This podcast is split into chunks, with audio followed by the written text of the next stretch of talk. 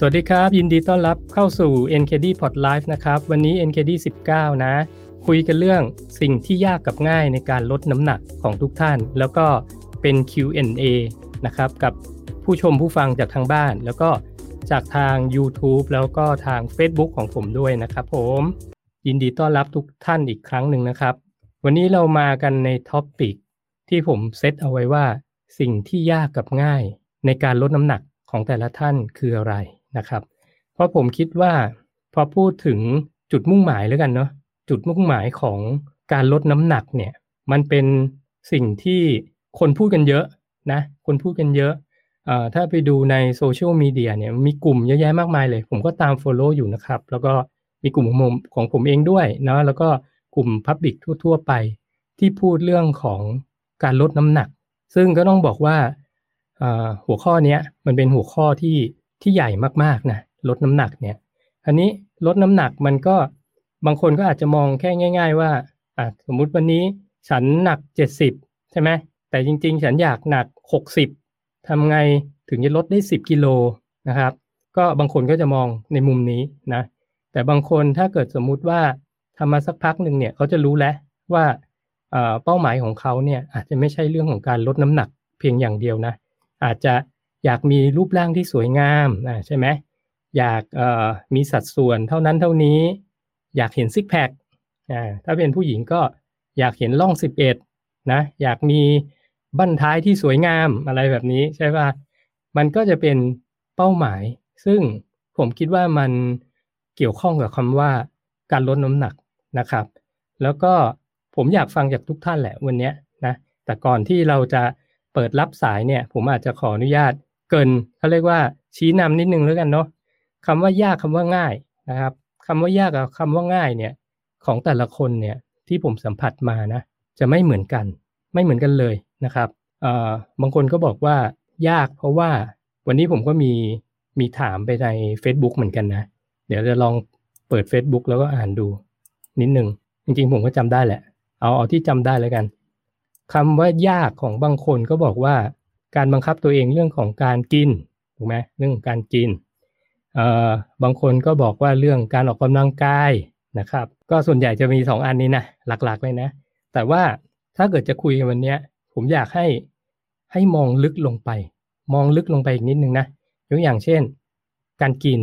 กินกินทำไมถึงยากเออกินทำไมถึงยาก แล้วก็กินอะไรที่เรียกว่ายากนะครับ เพราะทุกวันเนี้ยเราผมว่าเราก็กินกันอยู่แล้วแหละนะ แล้วก็คนที่ต้องการลดน้ำหนัก ผมว่าเขาก็จะมีมีความรู้ในเรื่องของการกินอยู่แล้วนะว่าอะฉันจะกิน clean ฉันจะกินคีโต ฉันจะกิน low carb ฉันจะกินวีแกน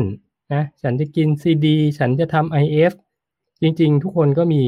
ก็มีความรู้พื้นฐานตรงนี้อยู่แล้ว แล้วก็ทำให้ตัวเองปฏิบัติตามแนวทางที่ตัวเองเอ่อ ไปอ่านมาสนใจและอยากจะลองทำนะครับ เพราะนั้นผมอยากรู้ว่าทำไมคุณถึงคิดว่ามันยาก แล้วในความยากเนี่ย มันก็จะมีความง่ายของมันอยู่ด้วยถูกไหมเพราะฉะนั้นอยากให้แชร์กันนิดนึงว่าสิ่งที่ง่ายของการของการทำเนี่ยของการลดน้ำหนักเนี่ยสำหรับคุณมันคืออะไรส่วนไหนที่ง่ายนะยกตัวอย่างเช่น วันนี้ก็มีคนบอกว่าสิ่งที่ง่ายสำหรับเขาคือการออกกำลังกายถูกไหม บางคนก็จะบอกว่าสิ่งที่การออกกำลังกายเนี่ยเป็นสิ่งที่ยากสำหรับเขานะครับ เพราะฉะนั้นทุกคนเนี่ยจะมีความยากง่ายไม่เหมือนกัน แต่ถ้าเกิดเราเอามาแชร์ประสบการณ์ แล้วก็เอามาคุยให้ฟังว่าทำไมเขาทำแบบนี้มันถึงเรียกว่าง่าย ก็หวังว่าคนที่ฟังในในไลฟ์วันนี้เนี่ยหรือว่าฟังย้อนหลังเนี่ยก็สามารถจะเอาไปปฏิบัติกับกับชีวิตประจำวันของตัวเองได้นะครับ แล้ว ถ้าเกิดมันง่ายทั้งหมดเนี่ย ผมก็คิดว่าการที่เรามีจุดประสงค์ในการลดน้ำหนัก ลดไขมัน หรือว่ามีสัดส่วนที่ดีขึ้นเนี่ย มันก็จะง่ายไปเลยนะอันนั้นหวังไว้ลึกๆว่าเราจะสามารถมองเห็นอะไรบางอย่างจากไลฟ์วันนี้พร้อมกันนะครับ ก็ก่อนอื่นขอทักทายก่อนเลยกันอ่าคุณมีคุณวาซ่าเข้ามานะครับ สวัสดีนะครับ แล้วก็คุณหนึ่งสวัสดีครับ สียงชัดเจนขอบคุณครับ หมอเอกสวัสดีนะครับ หมอเอกเข้ามาทางทางพอร์ตบีนด้วยนะ ถ้าสะดวกก็โทรเข้ามาคุยได้นะครับ ตอนนี้ถ้าเกิดสมมุติใครอยากจะโทรเข้ามาก็โทรเข้ามาได้เลยนะ ผมก็จะรอรับสายด้วยกันนะครับ คราวนี้มาคุยกันก่อนว่าที่ผมเอ่ยเอ่ยเมื่อกี้นะคร่าวๆ อยากให้เขาเรียกว่า คุยให้มันชัดเจนไปเลยนะ ว่า ผมยกตัวอย่างเรื่องอาหารก็แล้วกัน เพราะวันนี้จะมีคนเรื่องผู้เรื่องอาหารมาเยอะนะครับ บอกว่ายากกินไม่หยุดอะไรประมาณเนี้ยทีนี้อยากให้วิเคราะห์ลึกลงไปนะวิเคราะห์ลึกลงไป นิดหนึ่งว่ากินไม่หยุดเพราะอะไร กินไม่หยุดมันอาจจะมีหลายสาเหตุถูกไหมผมอาจจะมองในหลาย ๆ มุมนะ กินไม่หยุดหมายถึงว่าอาจจะไม่เคยทำ IF มาก่อน ไม่เคยเริ่มนะครับ แล้วก็ มีพฤติกรรมที่กินตั้งแต่ตื่นจนหลับมา10ปี20ปี เพราะนั้นการที่เขามีพฤติกรรมแบบนี้หรือเรามีพฤติกรรมแบบนี้มันทำให้เรากินไม่หยุดตลอดเวลาก็เป็นไปได้เนาะก็เป็นไปได้ ผมก็เคยเป็นแบบนั้นนะ หรือว่าอีกอันหนึ่งคือถ้าพูดเรื่องอาหารนะครับ อาจจะบอกว่าตัวเองไม่สามารถที่จะกำหนดอาหารได้ตามที่ตัวเองต้องการอย่างเช่น ต้องไปทานข้างนอกบ้านอย่างเงี้ย มันก็จะบอกว่าเป็นสิ่งที่ยากสำหรับการจะปฏิบัติตัว การจะที่จะทำให้โปรแกรมอาหารเราเนี่ยเหมือสมบูรณ์อย่างที่เราอยากจะเป็น เพราะว่าเราต้องกินข้าวนอกบ้าน อันนี้หรือเปล่าที่เป็นความยากของคุณนะครับ หรือจริง ๆ ก็อาจจะมีเหตุผลอื่นนะ นี่คือผมพยายามยกเหตุผลที่คิดว่ามันอาจจะอาจจะเป็นได้นะแต่ละแต่ละท่านเนี่ยถ้าใครมีความเห็นต่างเนี่ยผมคิดว่าโทรเข้ามาบอกนิดนึงแล้วกัน เพราะว่ามันน่าจะเป็นประโยชน์กับผู้ฟังกับคนอื่นกับเพื่อนเรานะครับ อันนี้มันก็จะมีสาเหตุอื่นอีกนะ อย่างเช่นอะไรอะไรเดียอย่างออกกำลังกายเงี้ยสิ่งที่ได้ยินบ่อยๆ คือใครทายถูกมั่ง ไม่มีเวลานะไม่มีเวลานะครับ ไม่มีเวลา ไม่มียิมไม่มีอุปกรณ์ ไม่มีเพื่อนเล่นด้วย อันนี้ผมเคยเป็นนะ ไม่มีเพื่อนเล่นด้วยนะทำให้มันยากนะครับ ยากอะไรกันงานเยอะ อันนี้ก็อาจจะยากด้วยใช่ไหมอันนี้สิ่งพวกนี้มันก็ทำให้ยากได้ในการลดน้ำหนักถูกไหมมีอะไรอีก จริงๆอยากให้อยากให้มีคนพิมพ์เข้ามาก็ได้ หรือว่าแชร์มาก็ได้นะครับ ว่าสิ่งที่คุณคิดว่ายากกับสิ่งที่คุณคิดว่าง่ายนี่คืออะไรนะ อย่างอย่างง่ายเนี่ยบางคนก็อาจจะบอกออกกำลังกายง่าย เพราะว่าเขาอาจจะออกกำลังกายอยู่แล้วหรือเปล่า อันนี้ผมไม่รู้นะสำหรับผมเองเนี่ย ผมว่าการออกกำลังกายเนี่ย จะเรียกว่ายากหรือง่ายดีเนาะจริง ๆ มันมันไม่ได้ยากเนาะแต่สิ่งที่มันยากเนี่ยสำหรับผมตอนนี้เลยนะครับสำหรับผมตอนนี้ แต่ผมก็ต้องก็ต้องออกตัวนะว่า มันมันอาจจะยากในในในบางกรณี แต่ก็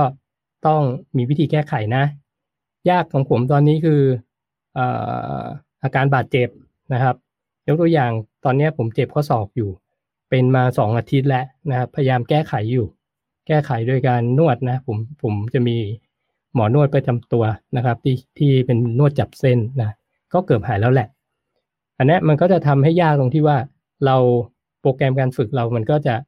จะเพี้ยนไปมันจะไม่สามารถที่จะฝึกได้อย่างที่ใจเราต้องการ เพราะนั้นสิ่งที่ผมฟิกก็คือ มันจะมีท่าที่เล่นไม่ได้นะครับ ผมก็จะไปเล่นท่าที่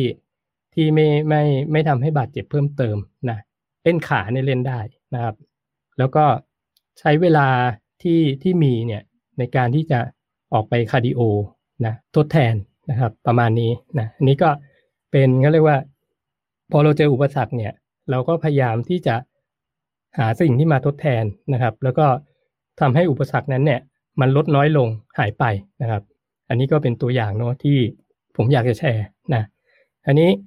ขอดูมีคนที่คอมเมนต์เข้ามาก่อนนี่หน้านี้นะ ผมขออ่านตรงนี้ก่อนเลยกันเพราะตอนนี้ยังไม่ยังเขาเรียกว่ายังหัวค่ำอยู่ เข้าใจว่ายังไม่มีคนโทรเข้ามา อย่างคุณนัทนะคุณนัทบอกว่า อันนี้จากใน Facebook นะครับ ง่ายที่สุดของผมคือกลางวันกินเป๊ะ ออกกำลังกายหนักเป๊ะ ยากสุดคือสองทุ่มเป็นต้นไป มีเรื่องอะไรเนี่ย ขวดนี้กับกับแกล้มใส่จะไปสังสรรค์เนาะทำให้บิวลมการเสพแต่ไม่มีอะไรมากครับโซดาสองขวดจบ โอเค ก็อันนี้เขาแชร์ให้ฟังนะคุณนัทพี่นัทพี่นัทในอายุ มากกว่าผมปีหนึ่งมั้งถ้าจำไม่ผิดนะครับ ก็ขอบคุณมาก ก็คืออความยากพี่นัทก็คือว่าต้องมีการสังสรรค์ถูกไหมต้องมีการสังสรรค์อ่ามีอันหนึ่งอันนี้ก็เช่นเดียวกันเนาะ บางทีมันจะมีข้ออ้างแบบว่า กินอย่างเงี้ยเหมือนพี่นัทเลย กินอาหารไม่เป๊ะ เพราะต้องไปสังสรรค์กับเพื่อน อย่างเงี้ยกับเพื่อนนะครับ มันก็เป็นความยากอีกอันหนึ่งนะอันนี้จะบอกว่าวิธีแก้คือเลิกคบเพื่อนกลุ่มนั้น มันก็คงไม่ดีนะ มันก็คงไม่ใช่นะครับ หรือไม่ก็เออก็ยังไปสังสรรค์เพียงแต่ว่าเราเราไม่ดื่มไม่กินได้ไหม อันนั้นก็เป็น เรียก personal option นะครับ ว่าจะทำแบบนั้นไหมนะ ก็แล้วแต่คนนะครับ แต่อย่างผมเนี่ยถ้ามีสังสรรค์แล้วก็ดื่มนิดหน่อยอะไรแบบเนี้ย ผมก็จะไม่เยอะนะจริงๆ ผมเป็นคนดื่มหลังๆ คือพยายามหลีกเลี่ยงเลยแหละ ถ้าดื่มก็อาจจะแค่แก้วสองแก้วอะไรประมาณนี้นะครับ ไม่ไม่ได้เยอะไม่ได้เยอะเลย ไม่ได้เยอะมากนะแล้วก็เน้นกินกลับนะครับมีคุณคุณไดไดเหรอ พาภาวา บอกว่าง่ายสุดคุมอาหาร ยากสุดออกกำลังกายครับอ่านี่ก็จะไม่เหมือนกันแหละนะคุมอาหารกับออกกำลังกาย คือความยากความยากคือออกกำลังกายนะคุมอาหารง่ายนะครับ แล้วก็จะมีอ่าคุณคุณจิรวันนะ อันนี้บอกว่าสำหรับคุณจิรวันเองเนี่ยง่ายสุดคือออกกำลังกาย เพราะสนุกเขาเรียกว่าชื่นชอบกับการออกกำลังกายอยู่แล้วเนาะยากสุดก็คือการคุมอาหาร หรือกินแบบเคร่งครัด นะอันนี้คือยากสุดของคุณจิรวันนะครับ ก็ถ้าโทรเข้ามาผมอาจจะถามเพิ่มนะว่าคุมอาหารมันยากตรงไหน จริง ๆ แล้วมันยากตรงส่วนไหนนะ กินแบบเข่งคัดหมายถึงอะไรประมาณนี้ อยากจะทราบตรงนั้นเหมือนกันนะครับคำถามที่อยู่ในเฟซนะอยู่ประมาณนี้นะที่ผมหาเจอตอนนี้ มีคำถามในเพจอื่นด้วยแหละแต่คงหาไม่ทันละตอนนี้นะครับ ก็ขอสวัสดีทุกท่านอีกครั้งนะครับ คุณชมพู่สวัสดีนะครับ คุณพิกุลสวัสดีครับ คุณสุกัญญา สวัสดียามบ่ายค่ะพี่หนึ่งสบายดีนะคะ นี่น่าจะอยู่ต่างประเทศเนาะเพราะที่นี่ดึกแล้วนะครับ สบายดีครับ คุณชมพู่บอกแชร์แล้วค่ะขอบคุณครับ คุณวิวัฒสวัสดีครับ คุณสุรศักดิ์สวัสดีครับคุณตาลนะร้านเวดดิ้งสตูดิโอโคราชสวัสดีครับแชร์แล้วนะครับขอบคุณครับอ่าคุณจิราวันที่ผมอ่านเมื่อกี้นะ ทักมาด้วย สวัสดีนะครับ คุณชมพู่บอกว่า อยากตอนแรกมันเหนื่อย พอทนสักระยะหนึ่งรางวัลแห่งความอดทนมันหอมหวานมาก ๆ ค่ะโอเค สุดยอดนะครับ คุณชอบมารีมีสกุล กระดูกสันหลังชนเส้นประสาท ใช้ขาแล้วมีอาการชาตลอด อ่า อันนี้ก็จะเป็นเคสที่ผมยกตัวอย่างของผมเองนะครับ คืออาการเจ็บปวด เจ็บป่วยเนี่ย หรือว่าเจ็บปวดที่กระดูกเนี่ย อย่างกระดูกทับเส้นประสาทเนี่ยมันก็ต้องแก้ก่อนนะ มันก็ต้องแก้ก่อน แต่วิธีแก้ของผมส่วนตัวเนี่ยคือผมไม่ได้เป็นกระดูกทับเส้นประสาทนะครับ ผมก็อาจจะเป็นเรื่องของกระดูกเส้นเอ็นกล้ามเนื้อที่ที่มันตึงจนเกินไปแล้วมันก็ไปปีนกันนะก็ต้องแก้ด้วยการนวดบำบัดนะครับ ผมก็จะใช้วิธีนั้น ซึ่งกระดูกทับเส้นประสาทจริง ๆ เนี่ย ถ้า จัดการด้วยวิธีการนวดเนี่ยมันก็หายนะ มันก็หายแต่อาจจะต้องเจอหมอที่เก่งๆนิดหนึ่งนะครับ ถ้าถ้าถ้าไม่ได้พึ่งทางแพทย์สมัยใหม่นะ เพราะถ้าแพทย์สมัยใหม่ก็อาจจะต้องผ่าตัดกินยาอะไรประมาณนี้นะ ก็ผมผมจะไม่นิยมทางนั้นนะครับ ผมก็จะใช้วิธีนวดซะมากกว่า นวดนวดเส้นเอ็น จัดกระดูกเส้นเอ็น จัดกระดูกอะไรพวกนี้นะครับ มีหลายแบบ คุณนกสวัสดีนะครับ คุณหนุ่มหนุ่มหนุ่มสวัสดีครับ คุณชุมพลนะสวัสดีครับคนนี้หุ่นสวยมากเนาะคุณจิรวันที่ไม่สามารถเข่งคัดอาหารได้ เพราะชอบทานแป้งของหวาน ต้องมีสตินึกถึงสุขภาพที่ดีท่องไว้โอเค ก็อันนี้ก็น่าจะเป็นกันส่วนใหญ่เลยนะครับ ในเรื่องของการติดของหวานติดแป้งติดน้ำตาลอะไรแบบนี้ซึ่งไม่ได้เป็นเรื่อง ผิดปกติของคนปัจจุบันนะเพียงแต่ว่าผมคิดว่าคนที่มาตามผมหรือว่าสนใจสุขภาพเนี่ย ก็จะเคยได้ยินเรื่องของ ketogenic diet เรื่องของการทำ low carb diet หรือแม้แต่ทั้งเรื่องของการทำ fasting นะซึ่งซึ่งเครื่องมือเหล่านี้คุณจิรวรรณสามารถเอาไปใช้ได้นะครับ ใช้ได้ โดยที่ถามว่ามันก็จะอาการติดมันจะน้อยลงนะอันนี้สามารถใช้ได้ คุณจิรวันถามเพิ่มเนาะอธิบายเพิ่ม เพราะที่ชอบบอกกำลังกายเพื่อสิ่งนี้คือขนมหมายถึงสมัยก่อนที่ยังละอ่อนค่ะ อ๋อคล้ายๆกับคำว่าอะไรนะ วิ่งแล้วกินได้อะไรแบบนี้ใช่ไหมก็ออกกำลังกายมันก็ช่วยเบิร์นพวกขนมน้ำตาลที่เรากินเข้าไปนะครับ แต่ถ้ากินเยอะมากจนถึงขั้นติดเนี่ย มันก็เบิร์นไม่ทันอยู่ดีนะ คุณชุมพลบอกว่า พอเลิกของหวานไปสักพัก ความอยากมันหายไปหมดเลยครับ ใช่นะครับ ก็เอ่อเข้าใจว่าคุณชุมพลน่าจะเคยเป็นเบาหวานมาก่อนหรือเปล่า ไม่แน่ใจเนาะแต่ก็อยู่ในวิถีของของการกินที่ดีนะครับ แล้วก็การออกกำลังกาย เพราะฉะนั้นของหวานเนี่ยมันก็สามารถที่จะลดละเลิกไปได้ อย่างไม่ยากนะครับ อย่างไม่ยากเท่าไหร่นักหมอเอกบอกว่าจะโทรเข้าไปคุยตอนช่วงท้ายครับ มีอีอีด้วยนะยินดีนะครับ ยินดีจริงอยากให้มีคน เข้ามาทางพอดบีนนะ เพราะว่ามันได้มันได้พูดคุยกันนะครับ ถ้าเป็นไปได้นะ อนาคตนี้ผมอาจจะไม่มาไลฟ์เฟซแล้วด้วย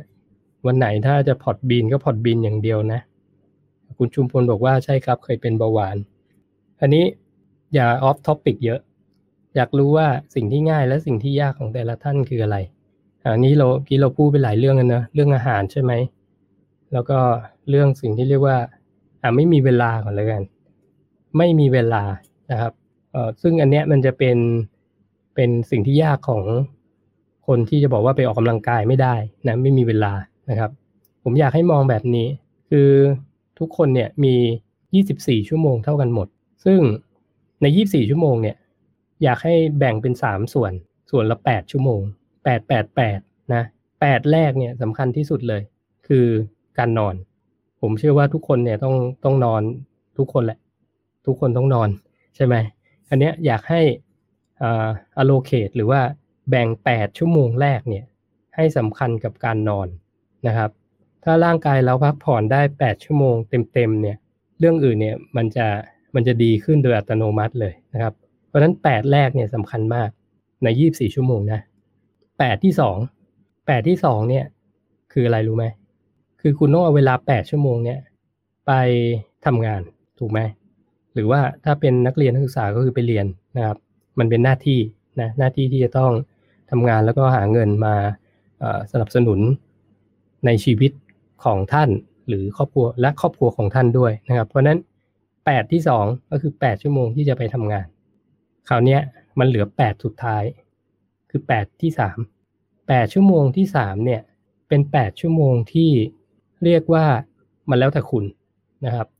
ว่าคุณจะแบ่ง 8 ชั่วโมงนี้ไปทำอะไรบ้าง ซึ่งสำหรับผมเนี่ย8ชั่วโมงสุดท้ายเนี่ย ส่วนหนึ่งเนี่ยผมเอามาออกกำลังกาย อาจจะไม่ได้เยอะนะแม็กซิมัมเลยคือ 2 ชั่วโมง 2 ชั่วโมงจาก 8 สุดท้ายนะ แล้วเหลืออีก 6 ชั่วโมง ก็เอาไปทำอย่างอื่น อย่างเช่น กรณีผมผมก็จะไปเรียนรู้นะเอาไปเรียนรู้ เอาไปอ่านหนังสือ ไปโรงเรียนนู่นนี่นั่นนะครับ ไปทำอาชีพเสริมนะ ไปทำอะไรที่ชอบ เพราะนั้น 6 ชั่วโมงเนี่ยเหลือเฟือนะครับ ในการที่จะทำในสิ่งที่เราอยากจะทำได้นะครับ เพราะนั้นถ้ามีคนบอกว่าไม่มีเวลาเนี่ยอยากลองให้แบ่งเวลาเป็นสามส่วนแบบนี้นะแปดแปดแปดแปดแรกไปนอนแปดที่สองไปทำงานนะครับทำให้เต็มที่เลยนะทำให้เต็มที่นะ ไม่ใช่แบบว่าแปดชั่วโมงเข้าฟิตแล้วก็ ไปนั่งทำอย่างอื่น อันนั้นไม่ถือว่าเต็มที่กับงานนะครับ ก็ใช้เวลาแปดชั่วโมงทำงานให้เต็มที่ แล้วแปดชั่วโมงที่เหลือเนี่ยก็แบ่งส่วนหนึ่งออกมา ออกกำลังกาย จริงๆ ขอสักครึ่งชั่วโมงก็ได้ไหมนะครึ่งชั่วโมง วันละครึ่งชั่วโมงเจ็ดวันก็ได้เท่าไหร่ละเกือบสี่ชั่วโมงต่ออาทิตย์แล้วนะถือว่าเยอะแล้วนะ อันเนี้ยก็เป็นเป็นแนวคิดอันหนึ่งนะครับ ที่อยากให้ทุกคนเอาไปใช้ เพราะนั้นคำว่าไม่มีเวลาออกกำลังกายเนี่ยมันจะหายไปเลยนะเอ่ออ่าพอพูดถึงตรงนี้อาจจะมีอีก อาจจะมีบอกว่า ไม่สะดวกไปยิม ยิมอยู่ไกลอย่างเงี้ย ยิมอยู่ไกล ผมเคยมีข้ออ้างนี้นะ คือกว่าจะเลิกงานเสร็จแล้วขับรถไปยิม ชั่วโมงหนึ่งรวมเปลี่ยนเครื่องแต่งกายด้วยนะ กว่าจะได้เริ่มออกกำลังกายเนี่ยเป็นชั่วโมงอะแล้วออกกำลังกายเสร็จมูชั่วโมงหนึ่งออกกำลังกายเสร็จ ต้องขับรถกลับบ้านอีก ชั่วโมงครึ่งหรือหนึ่งชั่วโมง คือสรุปหายไปแล้วสามชั่วโมง แต่ออกกำลังกายนิดเดียวนะ อันเนี้ยโซลูชันมันก็ของผมตอนนั้นก็คือว่า ผมก็ไม่ไปยิมที่มันต้องขับรถไป ผมก็ไปสวนสาธารณะที่ใกล้ ๆ แล้วก็ทำ body workout นะครับ ก็ใช้เวลาไม่นานเนาะใช้เวลาไม่นาน เปลี่ยนเสื้อในรถปุ๊บวิ่งไปสวนลุมปุ๊บออกกำลังกายปุ๊บปุ๊บแล้วมันสนุกด้วยมันเจอเพื่อนนะครับ แล้วก็เสร็จแล้วก็ขับรถกลับบ้าน คือเวลาขับรถกลับบ้านยังไงก็ติดเหมือนกัน ไม่ว่าจะออกกำลังกายหรือไม่ออกนะ เพราะนั้นเราก็เลือกที่จะไปออกกำลังกายให้เสร็จก่อน แต่เราก็หา option ที่มันง่ายกว่าการที่ต้องขับรถไปยิมอะไรแบบนี้นะหรือมีไอเดียประมาณว่าอาจจะมี gym membership ที่ใกล้กับที่บ้านหรือที่ทำงานที่เราสะดวกและเลือกเอาว่าเราอยู่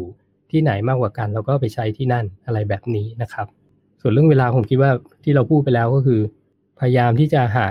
เวลาที่เราที่เราสะดวกอะที่เราว่างนะครับ แบ่งเจียดเวลามานิดนึงไม่ได้ต้องเยอะแยะมากมายอะไรนะครับ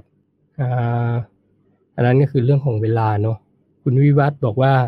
ลดน้ำหนักได้ดี ไม่เป็นคนอ้วนตอนนี้ผอมเกินไปอยากสร้างกล้ามเนื้อมีเคล็ดลับไหมครับโอเค ก็จริง ถ้าอยากสร้างสร้างกล้ามเนื้อไม่ต้องลดน้ำหนักแล้วนะครับ เคล็ดลับของจริงไม่เคล็ดลับหรอกมันก็เป็นสิ่งที่ที่เขาใช้กันทั่วไปนะในการสร้างกล้ามเนื้อ ก็คือกินให้เยอะกว่าที่ร่างกายต้องการนะอย่างถ้าถ้าคุณต้องการร่างกายคุณต้องการ 2,000 กิโลแคลอรี่ก็กิน 2,003อะไรแบบเนี้ยนี่คือถ้าเป็นเป็นสายที่เขาเพาะกายนะครับ เขาก็จะคำนวณเป็นค่าสารอาหารออกมา แล้วเขาก็จะคำนวณด้วยว่า แมคโครนิวทรีนแต่ละตัวอย่างเนี่ยต้องเป็นอะไรแค่ไหนยังไงนะครับ ก็ถ้าอยากสร้างกล้ามเนี่ยก็ต้องกินให้เยอะนะครับ กินให้เยอะ แล้วก็กินให้เยอะในที่นี้เนี่ยผมเสริมนิดนึงอาจจะแบ่งมื้อด้วยนะ แบ่งมื้อเป็นสามมื้อขึ้นไปนะครับ อย่างช่วงที่ผมสร้างกล้ามเนื้อผมกินสี่มื้อนะ ทุกๆสองชั่วโมงนะครับ มันก็แต่ละมื้อมันก็ไม่ได้ใหญ่หรอก เพียงแต่ว่า เอาสี่มื้อมารวมกันมันก็คือเป็นแคลอรี่ที่ที่เยอะกว่าปกติของผมนะครับ โดยที่ในแต่ละมื้อผมจะเน้นโปรตีนนะผมต้องกินโปรตีนให้ถึงนะครับก็อันนี้คืออย่าเรียกว่าเคล็ดลับเลย เป็นเคล็ดไม่ลับเลยกันที่เขาใช้กันนะต้องกินให้เยอะนะครับคุณจิราวันบอกว่า ผลเลือดปกติตลอดเลยประมาทในการกิน เพราะถือว่าเบิร์นออกแต่ตอนนี้เริ่มลดกิเลสแล้วค่ะทั้งในตามคุณหนึ่งโอ้ขอบคุณมากนะครับ ดีนะครับ คือเรื่องผลเลือดเนี่ยก็ต้องบอกว่าถ้าเราเป็นเป็นคนที่ไม่ได้มีไม่ได้มาฟังข้อมูลเกี่ยวกับผลเลือดเนี่ย เอาเป็นว่าอย่างผมเองเนี่ย ผลเลือดเนี่ยเวลาตรวจเลือด ผมก็ต้องไปนั่งรอฟังคุณหมอ อ่านให้ฟังว่าผลเลือดผมคืออะไรถูกไหมอันนี้คือสมัยก่อนเลยนะ สมัยก่อนเลยคือแบบ เป็นคนทั่วๆไปที่ไม่ได้ใส่ใจเรื่อง เรื่องพวกนี้นะ ซึ่งคุณหมอเขาก็จะมีวิธีอ่านผลเลือดตามที่เขาเรียนมา ที่เขาบอกต่อกันมานะครับคอเลสเตอรอลสูงนะส่วนใหญ่ก็เนี่ยคอเลสเตอรอลสูง LDL สูงถูกไหมจะมีสองอันเนี้ยที่ที่พูดกันจนจนคนทั่วไปจะกังวลไม่อยากให้มันสูงนะครับ แต่ว่าตอนนี้ผมว่าคนที่มาตามตามผมหรือว่าตามคนที่ ที่พูดเรื่องเนี้ครับ ตามหมอป๊อปอย่างเงี้ยนะก็จะพอจะทราบแล้วแหละ น่าจะทราบเลยแหละ ว่าค่าพวกนี้มันมันบ่งบอกอะไรไม่ได้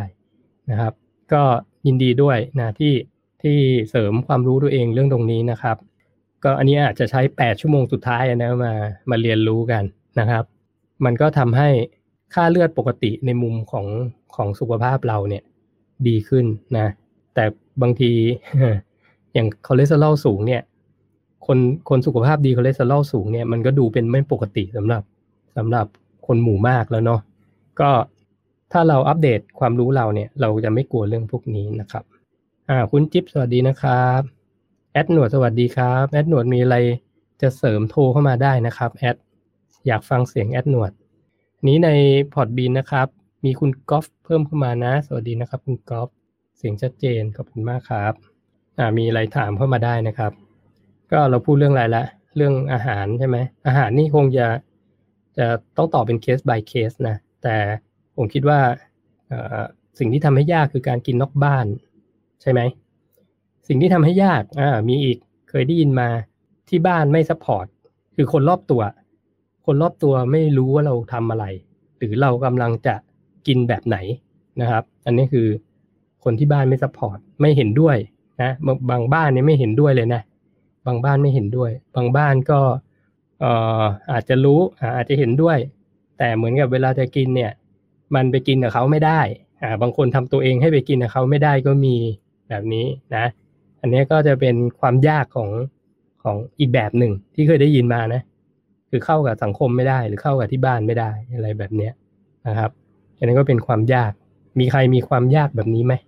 รือยากกว่านี้ก็ได้นะ อยากรู้เหมือนกัน ความยากเรื่องอะไรกันเรื่องเวลาบอกไปแล้วนะ คุยไปแล้ว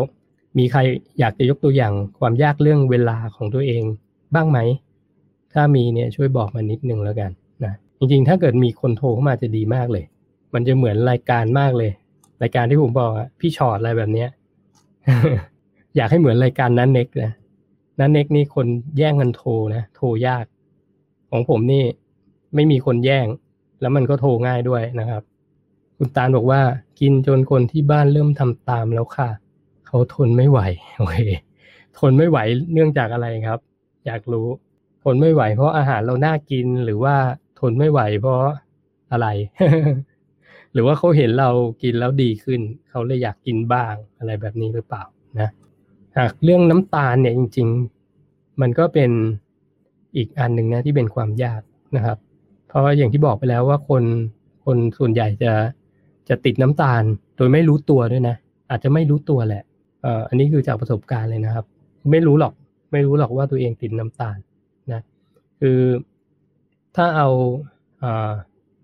ความรู้เกี่ยวกับชีวเคมีมามาพูดเนี่ย มันก็บอกว่าคนเราต้องการแค่น้ำตาลแค่หนึ่งช้อนหนึ่งช้อนครึ่งนะในกระแสเลือดแค่นั้นเอง แต่เวลาเรากินเนี่ยเรากินที ยี่สิบช้อนอะไรประมาณเนี้ยซึ่งมันก็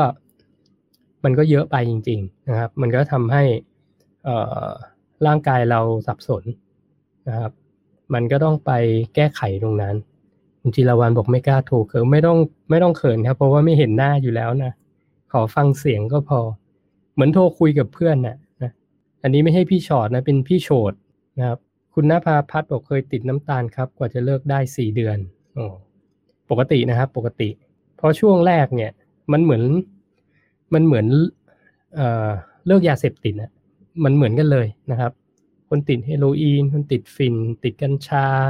แม้กระทั่งติดบุหรี่พวกเนี้ย ถ้าเขาเลิกจริง ๆ นะ ช่วงแรกเขาจะมีอาการเซียน เรียกว่าเซียนเซียนเฮโรอีนเซียนฟินอะไรพวกนี้นะครับ สมัยผมเด็กๆนะ คนที่ติดเนี่ยต้องไปถ้ำกระบอก ไม่รู้ว่า เด็กสมัยนี้รู้จักถ้ำกระบอกหรือเปล่านะครับ เคยดูหนังเรื่องน้ำพุไหมน้ำพุอัมพลลำพูนเล่นนะมันจะออกแบบนั้นเลย ก็คือ ช่วงแรกมันจะเสี้ยนเสี้ยนน้ำตาล เพราะว่าร่างกายเราถูกถูกฟีดด้วยน้ำตาลมายาวนานจนมันติดนะเพราะช่วงแรกเนี่ยเป็นช่วงที่ทุรนทุรายสุดๆแล้วนะครับ การวิจัยเขาก็มีนะเขาบอกน้ำตาลเนี่ยมีฤทธิ์ในการติดเนี่ย ในการเสพติดเนี่ยมากกว่าเฮโรอีนแปดเท่านะครับแปดเท่า เขาเคยทดลองในหนูนะ ให้หนูติดเฮโรอีนกับติดเฮโรอีนกับติดน้ำตาลนะครับ เสร็จแล้วเนี่ยเขาให้อ่พอมันติดเสร็จแล้วอะเขาเอาเหมือนกับเป็นเป็นไฟฟ้า คือถ้าเดินผ่านนี้จะถูกช็อตนะ แล้วก็ไปกินสิ่งที่มันติด เฮโรอีนเนี่ย มันก็ไม่ถึงกับเสี่ยงชีวิตไปกินนะ อมันโดนช็อตมันก็ถอยหลังนะครับ แต่หนูที่ติดน้ำตาลเนี่ย มันเสี่ยงชีวิตไปกินนะคือมันไม่กลัวตายเลยละขอให้กินไว้ก่อนนะครับ อันนี้เป็นตัวอย่างง่าย ๆนะ ใครเคยเป็นบ้างฉันเนี่ยตั้งใจมากเลยจะลดน้ำหนัก จะลดน้ำตาล จะไม่กินแล้วชานมไข่มุก พออีกวันเดินออกจากบ้านอ้าวเฮ้ยมีชานมไข่มุกร้านใหม่มาเปิดข้างบ้าน ชิมหน่อยแล้วกันวะไอที่คิดไว้กับตัวเองหายไปหมดแล้ว นะครับ อันนี้แหละนะคือมันจะทำปฏิกิริยากับสมองเราให้สั่งให้ไปกินนะครับ ก็เป็นเรื่องปกติธรรมดาเนาะเพราะนั้นกว่าที่เราจะขาดจากตรงนั้นได้เนี่ย มันก็อาจจะต้องใช้กุศโลบายหลายชนิดนะใช้เครื่องมือหลายชนิด ในการที่จะปรับสมดุลของของความต้องการในสมองเรา ให้มันหายไปนะครับ ก็เครื่องมือก็มีหลายตัวเนาะอย่างที่เราคุยกัน ฟาสติ้งเอ่ยทำโลคาบเอ่ยอะไรแบบเนี้ยนะแต่สุดท้ายก็ไม่ได้บอกว่าห้ามกินตลอดชีวิตนะ ไม่เคยพูดนะครับ มันก็ต้องกลับไปเรียนรู้วิธีการกินแป้งน้ำตาลที่ดีเข้าร่างกาย เพื่อที่ไปใช้ในเรื่องของ performance เรื่องของการออกกำลังกายอยู่ดีนะครับ อ่าคุณตาลเพิ่มเติมมานะ เนื่องจากเรากินแล้วสุขภาพดีขึ้นค่ะ และอีกอย่างเขาไม่ยอมแพ้เรา เพราะเรากินเยอะกว่าเขา ตัวนิดเดียว กินเหมือนกินสามคน อืมเนาะอันนี้ก็เป็นการเรียนแบบที่ดีนะครับ คุณชมพู่บอกว่าติดการออกกำลังกายอย่างเดียว ก็ถือว่าดีนะครับ ติดการออกกำลังกาย ก็ต้องไปคือถ้า อันนี้เข้าใจว่าคุณชมพู่บอกว่า มีปัญหาเรื่องอะไรนะเรื่องกินหรือเปล่า ถ้าถ้ามีปัญหาเรื่องการกินอะไรเงี้ยก็ต้องก็ต้องพยายามพยายามปรับตรงนั้นนะครับ ถึงบอกว่า ถ้าถ้าโทรเข้ามาผมจะถามว่าจริง ๆ แล้วมันติดตรงไหนกันแน่นะกว่าตาลจะทำให้เขาทำตามเป็นปีกับพี่หนึ่งก็เออก็ยินดีด้วยนะครับ กับกับเพื่อนคุณตาลหรือว่าที่บ้านคุณตาลที่ที่เห็นประโยชน์นะ แต่ก็เวลาเราทำอะเราก็ผมคิดว่าเราก็คงอยากจะให้ให้เพื่อนฝูงหรือว่าญาติเราเนี่ย รู้ว่าเราทำอะไรนะครับ แต่อย่าไป expect หรือว่าไปคาดคั้นเขานะ อย่าไปคาดคั้น เพราะว่าผมคิดว่าหน้าที่เราคือทำให้ตัวเองดีขึ้น แล้วเราก็แชร์ความรู้แล้วเราทำให้เขาดู แค่นั้นเองนะครับ ส่วนเรื่องที่เขาจะมาทำตามหรือไม่ทำตาม เชื่อเราหรือเชื่อสิ่งที่เขาเชื่ออยู่แล้ว มันเป็นเรื่องของเขานะ เพราะถ้าเราไปกังวลหรือว่าไปคิดว่าเขาต้องมาทำตามเราเนี่ย เราเอาความเครียดมาใส่ตัวเราเองนะครับ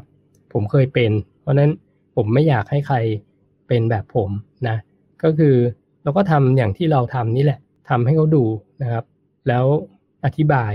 นะแต่ไม่คาดหวังว่าเขาต้องทำตาม ไม่ต้องทำก็ได้ เรื่องของเขานะครับ คุณจิรวันบอกเป็นค่ะครัวซองหอมทะลุใจโอเค พิมพ์แบบนี้ควรจะโทรเข้ามานะครับแสดงว่าติดครัวซอง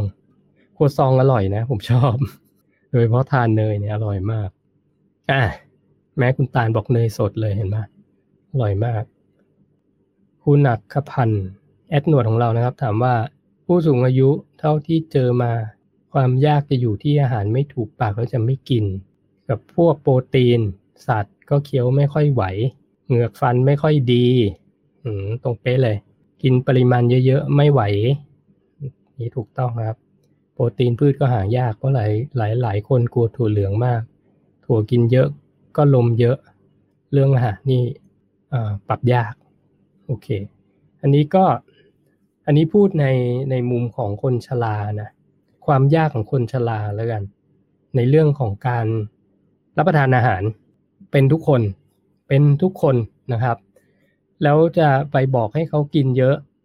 มันก็ มันก็ยากนะ คือถ้าเราผมจินตนาการตัวเอง นี่คือพูดถึงอาจจะ เป็นผู้สูงอายุในครอบครัวผมนะครับ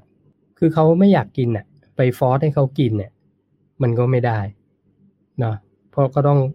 นึกถึงใจเขาใจเรานะ มันก็จะมีวันที่เราไม่อยากกิน แล้วมีคนมาฟอสให้เรากินเนี่ย ผมว่า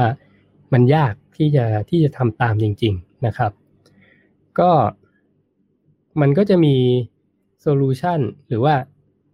สิ่งที่เอามาช่วยได้ พวกนี้มันก็จะมีพวกโปรตีนเสริมนะครับ สำหรับผู้สูงอายุเนาะมีหลายยี่ห้อเลยเป็นกระป๋องกระป๋องอะสำหรับผู้สูงอายุแล้วกินกินพวกนี้แทน ซึ่งมันจะไม่เหมือนกับ whey protein สำหรับพวกนักเพาะกายนะเพราะ whey protein มันก็คือโปรตีน pure ๆเลย แล้วแล้วแต่ยี่ห้อแล้วกัน แล้วแต่แล้วแต่แบบ แต่ถ้าสำหรับผู้สูงอายุเนี่ย ในกระป๋องเนี่ยเขาจะใส่พวกวิตามินมาด้วย วิตามิน E B C D อะไรเงี้ยนะไอดีอาจจะไม่มีจะมี B C มีซิงค์มีอะไรแบบนี้นะครับ มีแร่ธาตุที่จำเป็นด้วย เพราะเขารู้ว่าคนที่ซื้อผลิตภัณฑ์แบบนี้ไปเนี่ย ก็คือคนที่สูงอายุแหละนะ บางคนเคี้ยวไม่ได้ต้องใส่ทางสายยางก็มีอะไรแบบเนี้ยก็ก็เป็นเรื่องที่เข้าใจนะครับ เข้าใจแล้วก็อย่างกินโปรตีนเหงือกฟันไม่ค่อยดีก็แน่นอนนะครับ พออายุเยอะเนี่ย ธรรมชาติมันทำให้สลัดฟันทิ้งเนาะมันมันเป็นธรรมชาติอยู่แล้วนะครับ ก็ต้องบอกว่าก็ต้อง support คนที่สูงอายุเท่าที่เราทำได้นะครับ อย่างเช่น หาอาหารเสริมให้เขากินนะหรือว่าหาอาหารที่เขาอยากทานน่ยถูกปากแบบเนี้ยนะครับ ให้เขาทานนะแต่โซลูชันหนึ่งที่เป็น preventive ก็คือป้องกันก่อน คือถ้าเกิดเราเองอย่างผมเนี่ยอายุห้าสิบเนี่ย อีกยี่สิบปีผมอายุเจ็ดสิบส่วนใหญ่คนอายุเจ็ดสิบก็จะ แบบนี้แล้วแหละ กินอาหารไม่ได้ ฟันไม่มีเคี้ยวไม่ได้ กินโปรตีนไม่ได้อ่อนแอพวกเนี้ยทำยังไงให้ตัวเองอายุเจ็ดสิบแล้ว ยังเหมือนห้าสิบอ่า ผมก็ฝากให้ทุกคนเลยนะครับ คือถ้าถึงจุดหนึ่งที่เราอายุเยอะแล้วเราสุขภาพยังดีอยู่เนี่ย ฟันฟังอยู่ครบนะ ออกกำลังกายสม่ำเสมอนะครับ ปัญหาเนี่ย มันจะหมดไปในรุ่นเรา เนี่ยคุณคุณไหมให้จบในรุ่นเรานะครับ ก็อันนี้ก็เป็นสิ่งที่อยากฝากไว้นะ ขอบคุณแอดหนวดที่ที่เขียนมาให้นะครับ คุณตาลบอกไม่บังคับค่ะ เขาทนไม่ไหวเอง เขาไม่เห็นเราป่วยมาเป็นปี พอเขาทำตาม จากที่เขาเป็นหวัดเจ็บคอบ่อยมาก พอมาดูแลสุขภาพก็ดีขึ้น เมื่อก่อนนี่ต้องซื้อยาติดบ้านอย่างนี้ไม่ต้องซื้ออ่าขอบคุณที่แชร์มานะครับ ถูกต้องนะครับ ก็ยินดีด้วยเนาะมันก็ไม่ได้ยากเนาะถูกไหมมันไม่ได้ยาก แค่ปรับเปลี่ยนอะไรนิดๆหน่อยๆเองนะครับ คุณตาลบอกว่าแช่ไว้เลยสามสี่คืนนำมาต้มสองชั่วโมงไม่มีตด โอเค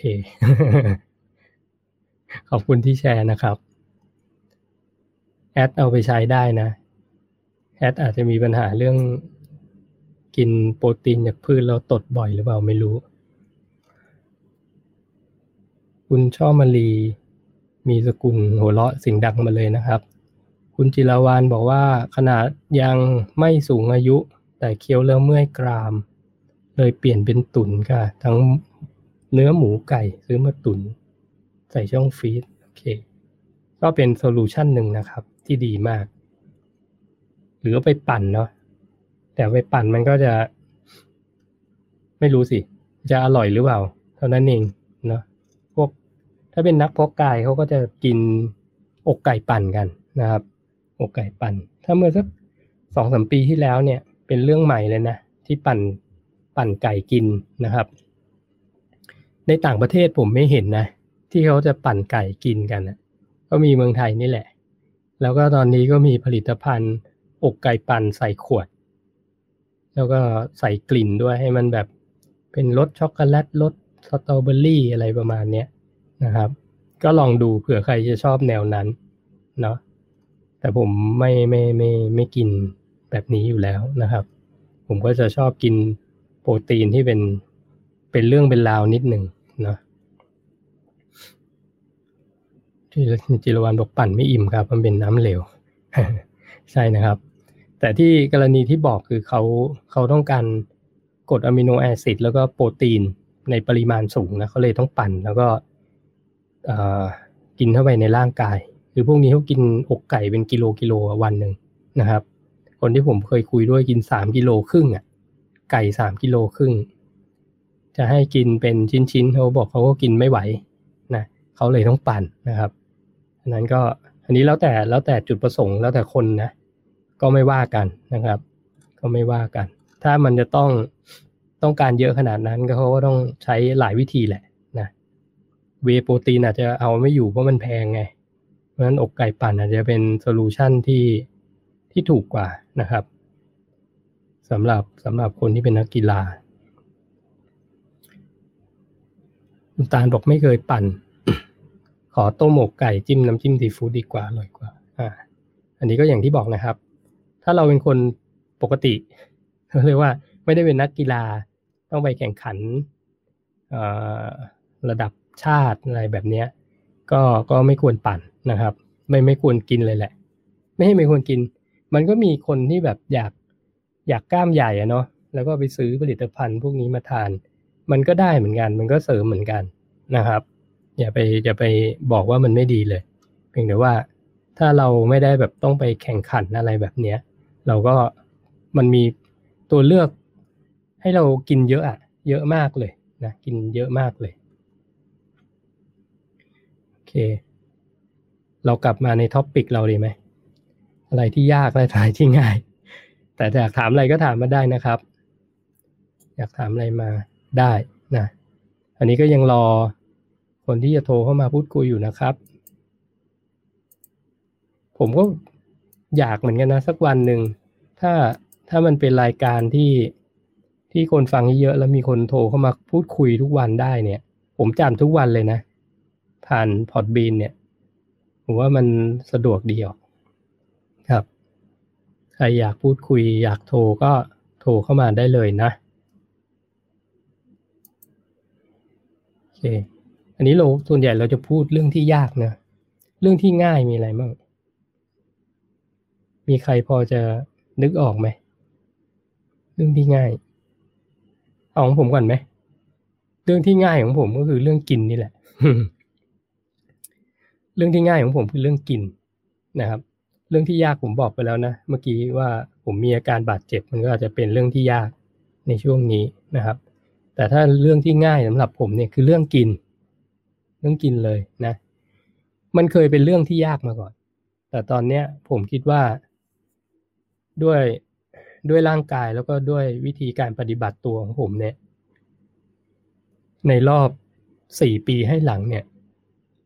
มันทำให้เรื่องที่เคยยาก เป็นเรื่องที่ง่ายมากนะครับยกตัวอย่างไงดี เป็นเรื่องที่ง่ายก็เพราะว่าอย่างนี้แล้วกัน เพราะผมเรียนรู้เครื่องมือหลายตัว หลายตัวนะ แล้วผมสามารถที่จะหยิบเครื่องมือแต่ละอย่างเนี่ยมาใช้เมื่อไหร่ก็ได้ ยังไงก็ได้ ตามความเหมาะสมของเวลาอาจจะมีเรื่องเวลา หรืออาจจะมีเรื่อง อย่างที่บอกมีเพื่อนอย่างเงี้ย เพื่อนชวนไปกินอย่างเงี้ย ผมก็จะหยิบเครื่องมือที่ผมรู้ว่าผมว่า ใช้ได้นะครับ แล้วก็ไปเอนจอยกับเพื่อน ในลักษณะนี้นะ หรือไปกินกับครอบครัว ผมก็กินกับเขาได้นะครับ โดยที่ผมก็แค่เลือกสิ่งที่ผมจะใส่เข้าไปในปากแค่นั้นเองนะหรือว่า ช่วงที่ทำงานทำงานแล้วไม่มีเวลากินอย่างเงี้ยอย่างเมื่อก่อนเนี่ยถ้าไม่มีเวลาไปกินเนี่ยโหจะหิวเลย เรา ฝึกการทำฟาสติ้งมา เพราะนั้นเรา skip meal ก็ได้นะครับ หรือบางทีถึงเวลากิน แต่ก็ไม่หิวแล้วก็ skip meal ได้นะครับ อะไรประมาณนี้นะ แต่ผมก็จะมีเซตของผมแหละว่า วันหนึ่งผมจะกินกี่มื้อกินกี่โมง ถ้ามันอุบัติเหตุจริง ๆ มันถึงจะหยิบเครื่องมือพวกนี้มาใช้นะครับ อันนี้ก็คือสิ่งที่ผมคิดว่ามันง่ายนะในการที่ผมปฏิบัติตัวเรื่องของ โภชนาการ เพราะฉะนั้นก็จะเห็นว่าเออผมกินคีโตก็จริงเป็นหลัก แต่บางทีผมก็มีกินอย่างอื่นที่ที่ไม่ได้เป็นคีโตฟู้ดด้วยนะ มันก็เป็นอันหนึ่งที่ผมคิดว่า เออ มันทำให้ชีวิตผมเนี่ยมันง่ายขึ้นนะครับ แล้วมันก็ไม่ไปทำให้เขาเรียกว่าเป้าหมายหลักของเราอะ่ะ มันเสียหายนะอย่างกินแป้งกินน้ำตาลเนี่ย ผมก็ไม่ติดนะครับ แต่ถ้าจะให้ชิมเนี่ยก็ชิมได้ก็กินได้นะครับอย่าเรียกว่าชิมเลย กินทีนี่ก็คือกินเหมือนเหมือนเขากินกันนั่นแหละนะครับ อะไรประมาณนี้เนาะแต่เราก็จะเนื่องจากผมเป็นคนที่เออเขาเรียกว่านับแคลอรี่มาก่อนนะเพราะนั้นเวลาผมจะทานอะไรเนี่ย ผมสามารถคำนวณแคลอรี่ในใจได้ ไม่ต้อง track ตอนนี้ไม่ต้อง track แต่ต้องบอกว่า อย่างพวกนักกีฬาเพาะกายหรือว่าอะไรที่ที่ทำมานานเนี่ยเขาจะเขาจะ track จนถึงจุดหนึ่งที่เขาไม่ต้อง track เพราะว่าเขาเขาจินตนาการได้เขาเขานับในใจได้นะครับ ก็จะใช้วิธีนี้เข้ามาช่วย ว่าถ้ากินขนมเนี่ย setting เนี้ยอาจจะมีขนมนู่นนี่นั่น รวมแล้วคาร์โบไฮเดรตอาจจะประมาณร้อยกรัม หรือร้อยห้าสิบกรัมอะไรเงี้ย เราก็จะทดไว้ในใจ ว่าเนี่ยเนี้ยเรากินไปแล้วร้อยห้าสิบกรัมของคาร์โบไฮเดรตซึ่งเอ่อเท่ากับกี่แคลอรี่ เพราะนั้นที่เหลือของวันนั้นเนี่ยจะกินเท่าไหร่นะครับ แล้วถ้าเป็นไปได้เราก็ไม่ต้องเพิ่มคาร์โบไฮเดรตเข้ามา เพราะมันอาจจะเพียงพอกับร่างกายผมแล้วนะ ผมก็จะใช้วิธีนี้ในการในการใช้ชีวิตในแต่ละวัน ก็อย่างที่บอกว่าคาร์โบไฮเดรตมันไม่ใช่ตัวร้ายนะจริง ๆ แล้วถ้าเรากินให้เหมาะสมนะครับ แล้วถ้ายิ่งเราเใช้น้ำตาลที่เรากินเข้ามาเนี่ยเพื่อเป็นประโยชน์ในการออกกำลังกายเนี่ยตรงนั้นไม่ให้ประเด็นเลย ไม่ใช่ประเด็นใหญ่เลยนะครับ คนที่ควรจะระวังการกินแป้งน้ำตาลสูงๆบ่อยๆ ทุกวันตลอดเวลาเนี่ยก็น่าจะเป็นตกคนที่ติดแป้งติดน้ำตาล จนเป็นเบาหวานนะครับ มียังมีโรคร้ายอยู่ ยังพัฒนาตัวเองให้เป็น fat adapted ไม่ได้ ยังพัฒนาตัวเองให้เป็น metabolism flexibility ไม่ได้เนี่ย คนกลุ่มนี้ผมก็ต้องบอกว่าต้องระวัง ต้องระวังเเรื่องของการบริโภค แป้งและน้ำตาลนะครับ คือถ้าเลือกได้นะผมให้คำแนะนำไว้นิดนึง ถ้าเลือกได้เลือกเป็นพวก complex carb complex carb ก็อย่างเช่นอะเปลี่ยนข้าวขาวเป็นข้าวกล้อง อันนี้ก็คนก็พูดกันเยอะเนาะเปลี่ยนข้าวขาวเป็นข้าวกล้อง กินพวกมันญี่ปุ่นนะครับ กินอะไรอะข้าวกล้องมันญี่ปุ่นอะไรพวกนี้เออผมก็จะ list ออกมาไม่ได้หรอก เพราะผมนึกไม่ออก ก็ประมาณนี้นะ ใครมีอะไรเพิ่มเติมก็ใส่มาได้นะ คือเป็น complex carb ที่มันมีไฟเบอร์เยอะแทนแทนที่จะไปกินพวก refined sugarนะครับ เอาแค่นี้ก็ทำให้สุขภาพคุณดีขึ้นแล้วนะ ไม่ถึงก็ต้องตัดเป็นศูนย์หรอกนะครับ ก็คืออาจจะอยู่ในโหมดโลคาร์บไปก่อน ก็ได้นะ ก็จะเป็นวิธีที่สามารถจะเอาไปใช้ได้นะครับ โอ้ มีคนทักมาเยอะเลยเมื่อกี้อ่านถึงไหนแล้วสันในไก่ต้มนึ่งชอบมาก โอ้ผมก็ชอบนะครับ คุณพีชวีแชร์แล้ว ครับหรือค่าไม่รู้เนาะขอบคุณครับ คุณพงพันธ์บัวเพชรอ่าสวัสดีครับ นี่เป็นเจ้าของเพจ Fat Fighting ใช่ไหมเอ่ยยินดีต้อนรับนะครับ คุณไดมอนด์บอกเห็นด้วยคุณชุมพล คุณวิวัฒแล้วคุณหนึ่งไปกินเจกินอะไรได้ ส่วนใหญ่เป็นแป้งใช่ไหมครับ โอเค เรื่องกินเจ ต้องบอกว่าเมื่อเมื่อก่อนผมกินเจนะครับ ทุกทุกๆเทศกาลกินเจ ผมก็จะกินเจ นะ แล้วก็กินครบสิบวันเลยแหละ ถามว่ากินอะไรก็คือกินตามร้านเจนะ แต่พอผมมาใส่ใจสุขภาพเนี่ย ผมเลิกกินเจ ตลกไหมแปลกไหมเพราะผมรู้ว่าถ้าผมไปกินเนี่ย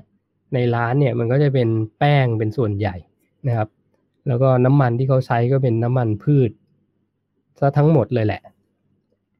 ผมก็เลยไม่กินนะครับ ก็เลยไม่กินนะ แต่ถ้าเจในความหมายเนี่ย ว่าบางวันผมไปกินอย่างนี้ ผมไปกินอาหารอินเดีย ผมชอบกินอาหารอินเดียไงสมมติวันที่ผมคิดว่าผมจะ กินแป้งเป็น high carb day นะครับแล้วไปกินอาหารอินเดียร้านที่เป็น vegetarian เพราะฉะนั้นสั่งอะไรมามันก็เป็น vegetarian หมดแหละ มันก็จะเป็นพวกแกงถั่วลูกไก่ผัดดอกกระเจี๊ยบอะไรแบบเนี้ยเนาะแล้วก็กินกับกับแป้งแป้งของอินเดียเขาแป้งแขกก็จะมีแป้งนานนะแป้งภูริโดซาใครชอบกินอาหารอินเดียบ้างโดซาเนี่ยอร่อยมากนะครับ ก็จะเป็นวันที่แบบอะถือว่าเป็นกินเจ นะคุณวิวัฒนะครับ ก็ประมาณนี้นะ แต่ผมไม่ได้เป็นสายกินเจนะครับผม จะกินแค่บางบางมือเท่านั้นเอง ถ้าสนใจเรื่องกินวีแกนเนี่ยก็ต้องอาชัยนะครับ แล้วก็ไปฟังไลฟ์น้องตูนก็ได้ น้องตูนที่ที่เป็นน้องตูนวีแกนนะครับ นั้นก็กินเจด้วยเป็นนักกล้ามด้วยนะครับอาชัยก็กินมาเป็นสิบสิบปีนะ มีความรู้เรื่องของสารอาหารเป็นอย่างดีเจโดยทั่วไปถ้าเป็นแบบร้านเจ ร้านข้าวแกงอะไรแบบเนี้ย อย่างนี้อาชัยเขาไม่ทานนะครับเขาก็จะเขาก็จะมีเมนูเขาเองทำด้วยวัตถุดิบที่เขาสรรหามาเองที่แบบปลอดสารพิษนะแล้วก็ทำเองด้วยนะครับ ซึ่งอันนั้นก็จะเป็นสไตล์ที่เรียกว่า ผมคิดว่าถ้าจะกินเจกินแบบอาชัยเนี่ย คือ เฮลตี้ที่สุดแหละนะครับ คุณพงพันธ์บอกใช่แล้วครับยินดีนะครับ โทรเข้ามาได้นะครับ คุณจิรวันถ้ากินคีโตแบบเคร่งคัดเลย กรณีที่คาร์บอาจจะไม่ถึง 25 กรัม เพราะกินเนื้อจิ้มเนยเรื่องกินจะง่าย ถ้ากินแล้วแล้วแค่ทำงานบ้านแต่อะไรเนี่ยเรื่องกินจะง่าย ถ้ากินแล้วแค่ทำงานบ้าน แต่ถ้าออกกำลังกายเหมือนร่างกายจะไม่แอคทีฟ ในความรู้สึกตัวเองจากที่สังเกตร่างกายตัวเอง อืมกำลังจะบอกว่า ถ้ากินคีโตแบบโนคาร์บออกกำลังกายหนักไม่ได้ ถูกไหมใช่ไหมเออต้องบอกว่า ก็อาจจะแล้วแต่คนนะ แต่ถามว่าถ้าผม ผมกินแบบคีโตเลย ไม่มีคาร์บเลย แล้วผมไปยิมเนี่ย ผม ออกกำลังกายได้ไหม ออกได้นะครับ ออกได้นะ เพียงแต่ว่าอ่า intensity เนี่ย มันอาจจะ drop ได้ นิดหน่อยนะครับ อาจจะ drop ได้นิดหน่อย แต่ก็ไม่เยอะนะ แต่คำว่านิดหน่อยผมเนี่ย คือสมมุติว่าผมสควอตอะผมสควอตหนักหนักที่สุดเลยนะ ของผมเองเนี่ยเอ่อก็คือแปดสิบกิโล สควอตแปดสิบกิโล แต่มีคน support ข้างหลังนะครับ กระตุกนิดนึงอะไรประมาณเนี้ย แต่ถ้าไม่กินเนี่ยแปดสิบกิโลผมอาจจะทำได้แปดทีใช่ไหม แต่ถ้าไม่กินผมอาจจะได้หกอะไรประมาณเนี้ย คือมันนิดเดียวจริงๆนะครับ มันนิดเดียว อันนี้คือร่างกายผมนะ เพราะผมอยู่ในในโหมด fat adapted มานานนะครับ แล้วผมเป็นคนที่ทำ carb cyclingอยู่แล้วทุกอาทิตย์นะครับ คือในในหนึ่งอาทิตย์เนี่ย ผมก็จะมีวันที่ผมกิน carb เติมไกลโคเจนเข้าไปในร่างกาย เพราะนั้นมันใช้ทั้งอาทิตย์แต่ได้อยู่แล้วนะเพราะอย่างขาผมเล่นอาทิตย์ละครั้งถูกไหมไกลโคเจนที่ขามันก็อาจจะพร่องในในวันที่ที่เล่น แต่วันอื่นผมเล่น part อื่น part อื่นไกลโคเจน ในกล้ามเนื้อมัดนั้นเนี่ยมัดอื่นเนี่ยมันก็ยังเต็มนะเพราะนั้นผมไม่มีปัญหาเรื่องตรงนี้นะไม่มีปัญหาเรื่องตรงนี้นะครับ ก็ต้องถามว่า อืม จริงๆก็ต้องก็ต้องบอกอย่างนี้ ว่าเหมือนที่ผมเคยพูดหลายทีนะ การกินคาร์โบไฮเดรตกินเท่าที่จำเป็นใช้นะครับ คือถ้าเกิด เอ่อ แค่ทำงานบ้าน แล้วกินคีโตคาร์บน้อยนะก็ก็พอ แต่ถ้าไปออกกำลังกายแล้วแล้วเราอาจจะต้องการแรง explosive ที่มากขึ้น อาจจะมีเติมไปบ้างนะครับ จะเติมแบบ TKD ก็ได้นะ Targeted ก็ได้ อย่างเช่นก่อนเข้ายิมเนี่ย สักชั่วโมงหนึ่งกินกล้วยหอมสักลูกหนึ่งอย่างเงี้ยนะครับ มันก็จะมีคาร์โบไฮเดรตเข้าไปในในในร่างกายสักยี่สิบสามสิบกรัม ซึ่งก็เพียงพอนะ ในการที่เราจะใช้ใน workout session แต่ละอันนะครับ ถ้าถ้ามันไม่ได้พร่องเยอะนะ แต่จริงๆไกลโคเจนในร่างกายเรามันไม่ได้พร่องเยอะอยู่แล้ว ราะร่างกายมันต้องเติมให้ตลอดนะมันก็จะมีเขาเรียกว่าโปรเซสในการเติมเติมน้ำตาลกลับเข้ามาในในร่างกายให้อยู่แล้วนะครับ ก็อาจจะต้องใช้เวลาในการทำเนาะแล้วก็สังเกตตัวเองไปเรื่อยๆนะครับอ่าสิ่งที่ อันนี้ก็ตอบคำถามนะ สิ่งที่ง่าย มีใครอยากจะเสริมเรื่องสิ่งที่ง่ายไหม จริงเราพูดสิ่งที่ยากไปเยอะนะสิ่งที่ง่ายสำหรับผมก็บอกไปแล้วนะครับ คือเรื่องคือเรื่องการกิน ผมว่าสิ่งที่จำเป็นนะ ถ้าเกิดผู้ฟังเนี่ยอยากจะเอ่อมองหรือว่าทำให้เรื่องการกินเป็นสิ่งที่ง่ายเนี่ยอันดับแรกก็ก็คือต้องเทสกับร่างกายตัวเองนะครับ แล้วก็ลองปฏิบัติดู แล้ววันหนึ่งเนี่ยเราจะรู้ว่าร่างกายเราต้องการสารอาหารประเภทไหน แค่ไหนต่อวันนะพอเราทราบตรงนี้ปุ๊บเนี่ยเราสามารถที่จะจัดสรรได้ด้วยตัวเราเองแหละ มันก็จะง่ายนะครับ คุณออมีคำถามมานะครับ คุณทีมิโกะสวัสดีนะครับ มีเรื่องสอบถามค่ะ พอดีทานคีโตแบบเคร่งมา 8 เดือน จะออกไป low carb ไม่ทราบว่าสัดส่วนของโปรตีน carb fat ต้องทานยังไงบ้าง หาข้อมูลแล้วไม่ค่อยมีบอกเลยค่ะโอเค มาถูกที่แล้วนะครับ ไปในเพจหนึ่ง Keto Daddy ก็ได้นะ หรือว่าในเว็บก็มีนะ www.1ketodaddy.com นะครับ เคยเคยเขียนเอาไว้เหมือนกันนะ เรื่อง TKD SKD นะครับ เข่ง 8 เดือน ถือว่าเข่งมากนะ คือคนที่เทรนนะผมเนี่ย เทรนกินคีโตเลยอะแม็กซิมัมสุดผมให้กินเคร่งแค่3เดือนเองนะ หลังจากนั้นผมก็จะให้เขาทำ carb cycling นะครับ carb cycling เนี่ยเป็น option ที่คุณกินคีโตเคร่งอย่างที่คุณว่าเนี่ย อาจจะ 5 วันหรือ 6 วัน แล้วมี 2 วันที่อนุญาตให้มีคาร์โบไฮเดรตเข้าไปได้นะครับอันนี้ถ้าจะเอา 7 วันเป็น low carb เนี่ย จริงๆก็ไม่ได้ยากอะไรนะ แล้วก็จริง ๆ ก็จริง ๆ มันมันมันต้องเป็น เคส by เคสเหมือนกันนะ แต่อยากจะบอกว่าถ้าจะเพิ่ม carb เข้าไปอะ มันต้องตัดส่วนที่เป็น fat ออก เท่านั้นเอง โปรตีนคงไว้เท่าเดิมนะครับ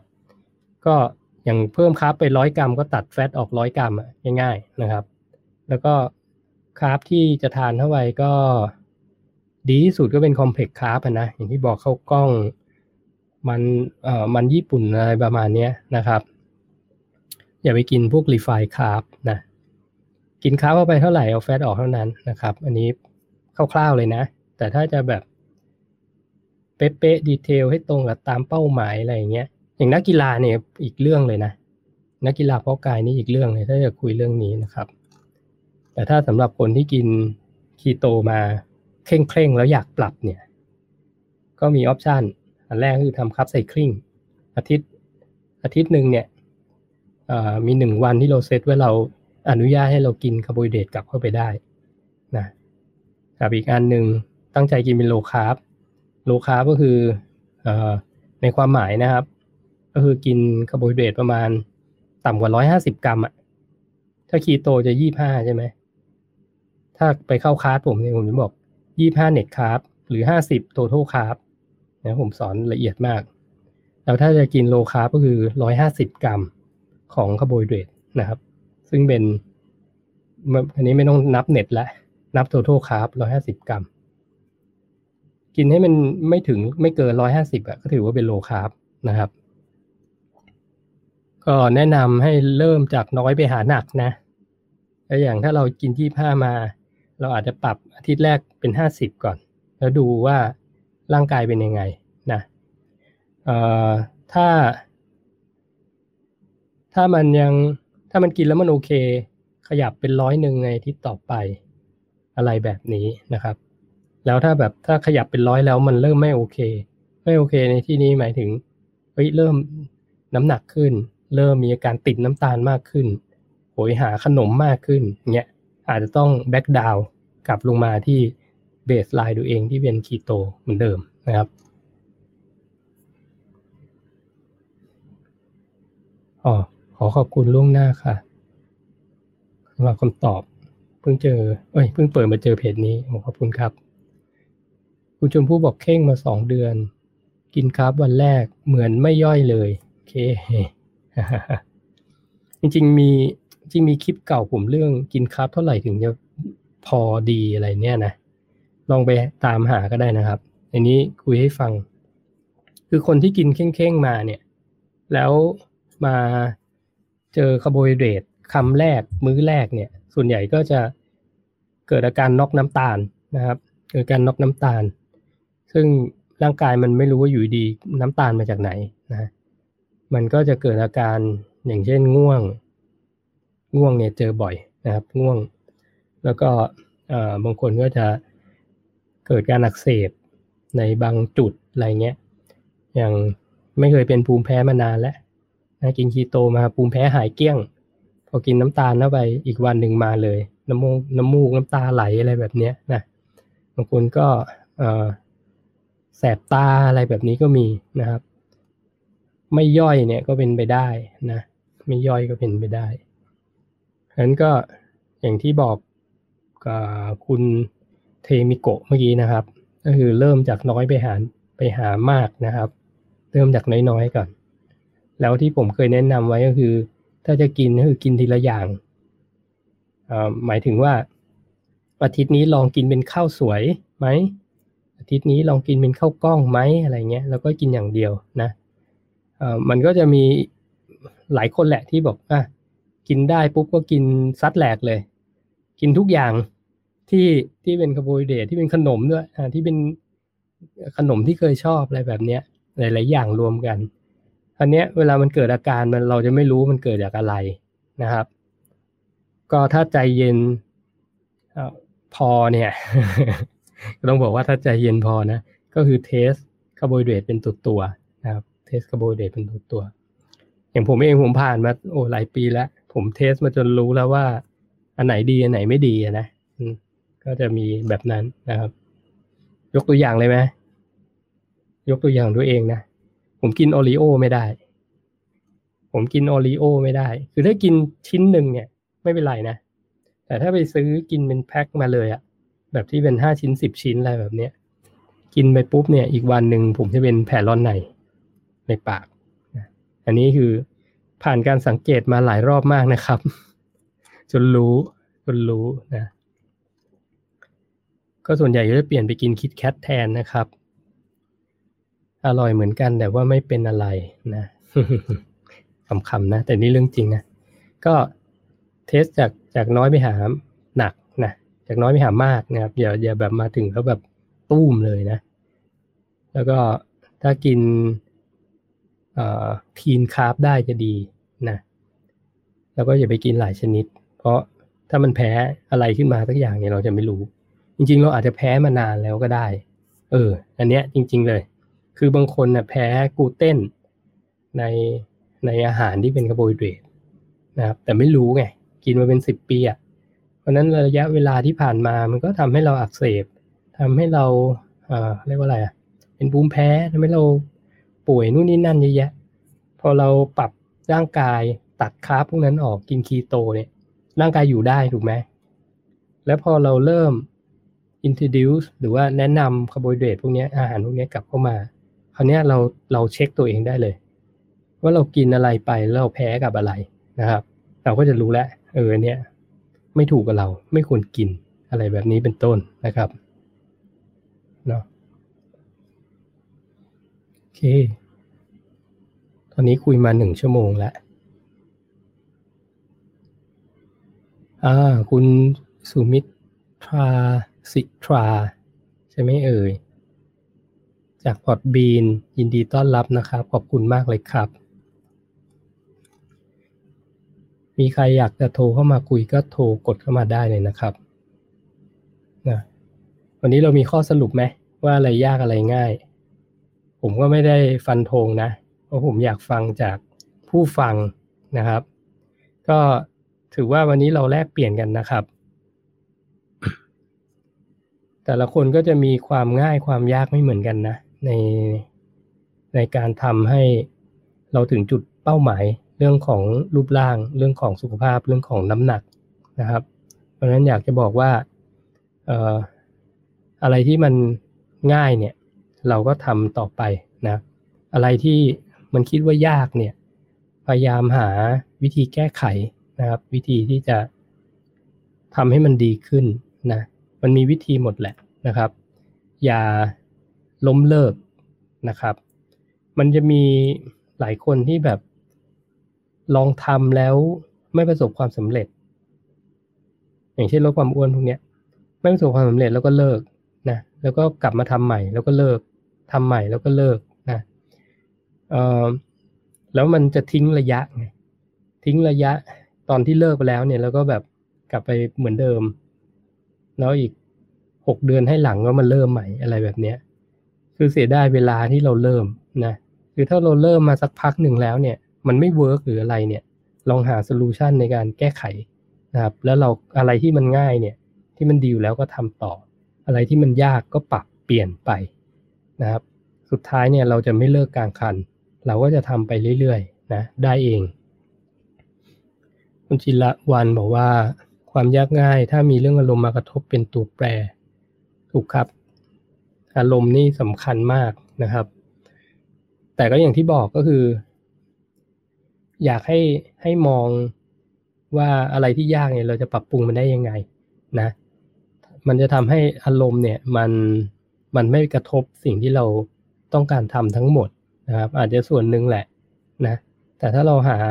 วิธีที่จะทำให้สิ่งที่ง่ายเนี่ย มันแก้ไขไปได้เนี่ย มันก็จะไปต่อได้นะครับ แอดหนวดบอกว่ายากตรงติดปะโท ก็ติดปะโทเป็นปะโทก็คือเอ่อน้ำหนักมันนิ่งอะนะ คือปะโทมันก็เกิดได้ทุกคนนะ ขนาดคนที่เอาผมยกตัวผมชอบยกตัวอย่างนักกีฬาเพราะกายเพราะอะไรรู้ไหม เพราะมันเป็นกีฬาที่คือกีฬาเขาคือลดไขมันแข่งกันลดไขมันลดไขมันได้เป็นกีฬาที่ลดไขมันได้เก่งที่สุดในโลก คือไม่ต้องสงสัยว่าถ้าจะถามเรื่องลดไขมันต้องถามนักกีฬาแบบไหน เหมือนกับคุณอยากว่ายน้ำเป็น แล้วคุณเดินไปหาโค้ชที่สนามกอล์ฟอะคุณจะไม่เจอโค้ชสอนว่ายน้ำนะครับ เพราะนั้นผมถึงชอบยกนักกีฬาเพาะกายนะแต่ไม่ได้บอกว่าคนตามเพจผมต้องเป็นนักกีฬาเพาะกายเพราะผมก็ไม่ใช่นะครับ แต่ผมจะยกว่าพวกนักกีฬาเพาะกายเนี่ยเขาก็มีพะโทเหมือนกันอย่าว่าแต่คนธรรมดาทั่วไปเลย เพราะนั้นเอ่อพะโทมันเกิดขึ้นได้ เพราะว่าร่างกายมันมันต้องการเอ่อ homeostasis ก็คือ set point ซึ่งจุดที่ที่มันมันหยุดนิ่งเนี่ยก็คือมันอยู่ในเซตพอยต์ของมันนะครับ มันทำไงที่จะให้มันลงไปอีกเนี่ย มันก็มีหลายหลายวิธีนะ หลายวิธีที่จะทำได้ เอ่อ แล้วก็มีหลายวิเขาเรียกว่า หลายวิธีที่เราอาจจะยังไม่รู้ด้วยซ้ำอย่างเช่น คนที่ hit plateau เนี่ย แต่ว่าน้ำหนักเขารู้ คือพวกนี้เขารู้ว่าน้ำหนักเขาลงไปได้แค่ไหนอะไรยังไงนะส่วนใหญ่เขาจะทำ calorie deficit ถ้าถ้าเกิดมันนิ่งเขาก็ deficit ต่อนะครับนี้กรณีนักกีฬาเพาะกายนะครับ แต่ในกรณีคนทั่วไปเนี่ย บางทีพอโทปุ๊บเนี่ย ควรจะกินเยอะขึ้นเนาะเพื่อจะปรับเรื่องของการเผาผลาญให้มันเยอะขึ้น แล้วหลังจากนั้นเนี่ยค่อยเดฟเฟซิตกลับลงมา อะไรแบบเนี้ยมันก็เป็นเป็นตัวหนึ่งที่ช่วยได้นะครับ ก็คือการเล่นกับกับจำนวนของสารอาหารที่เราทานเข้าไปนะ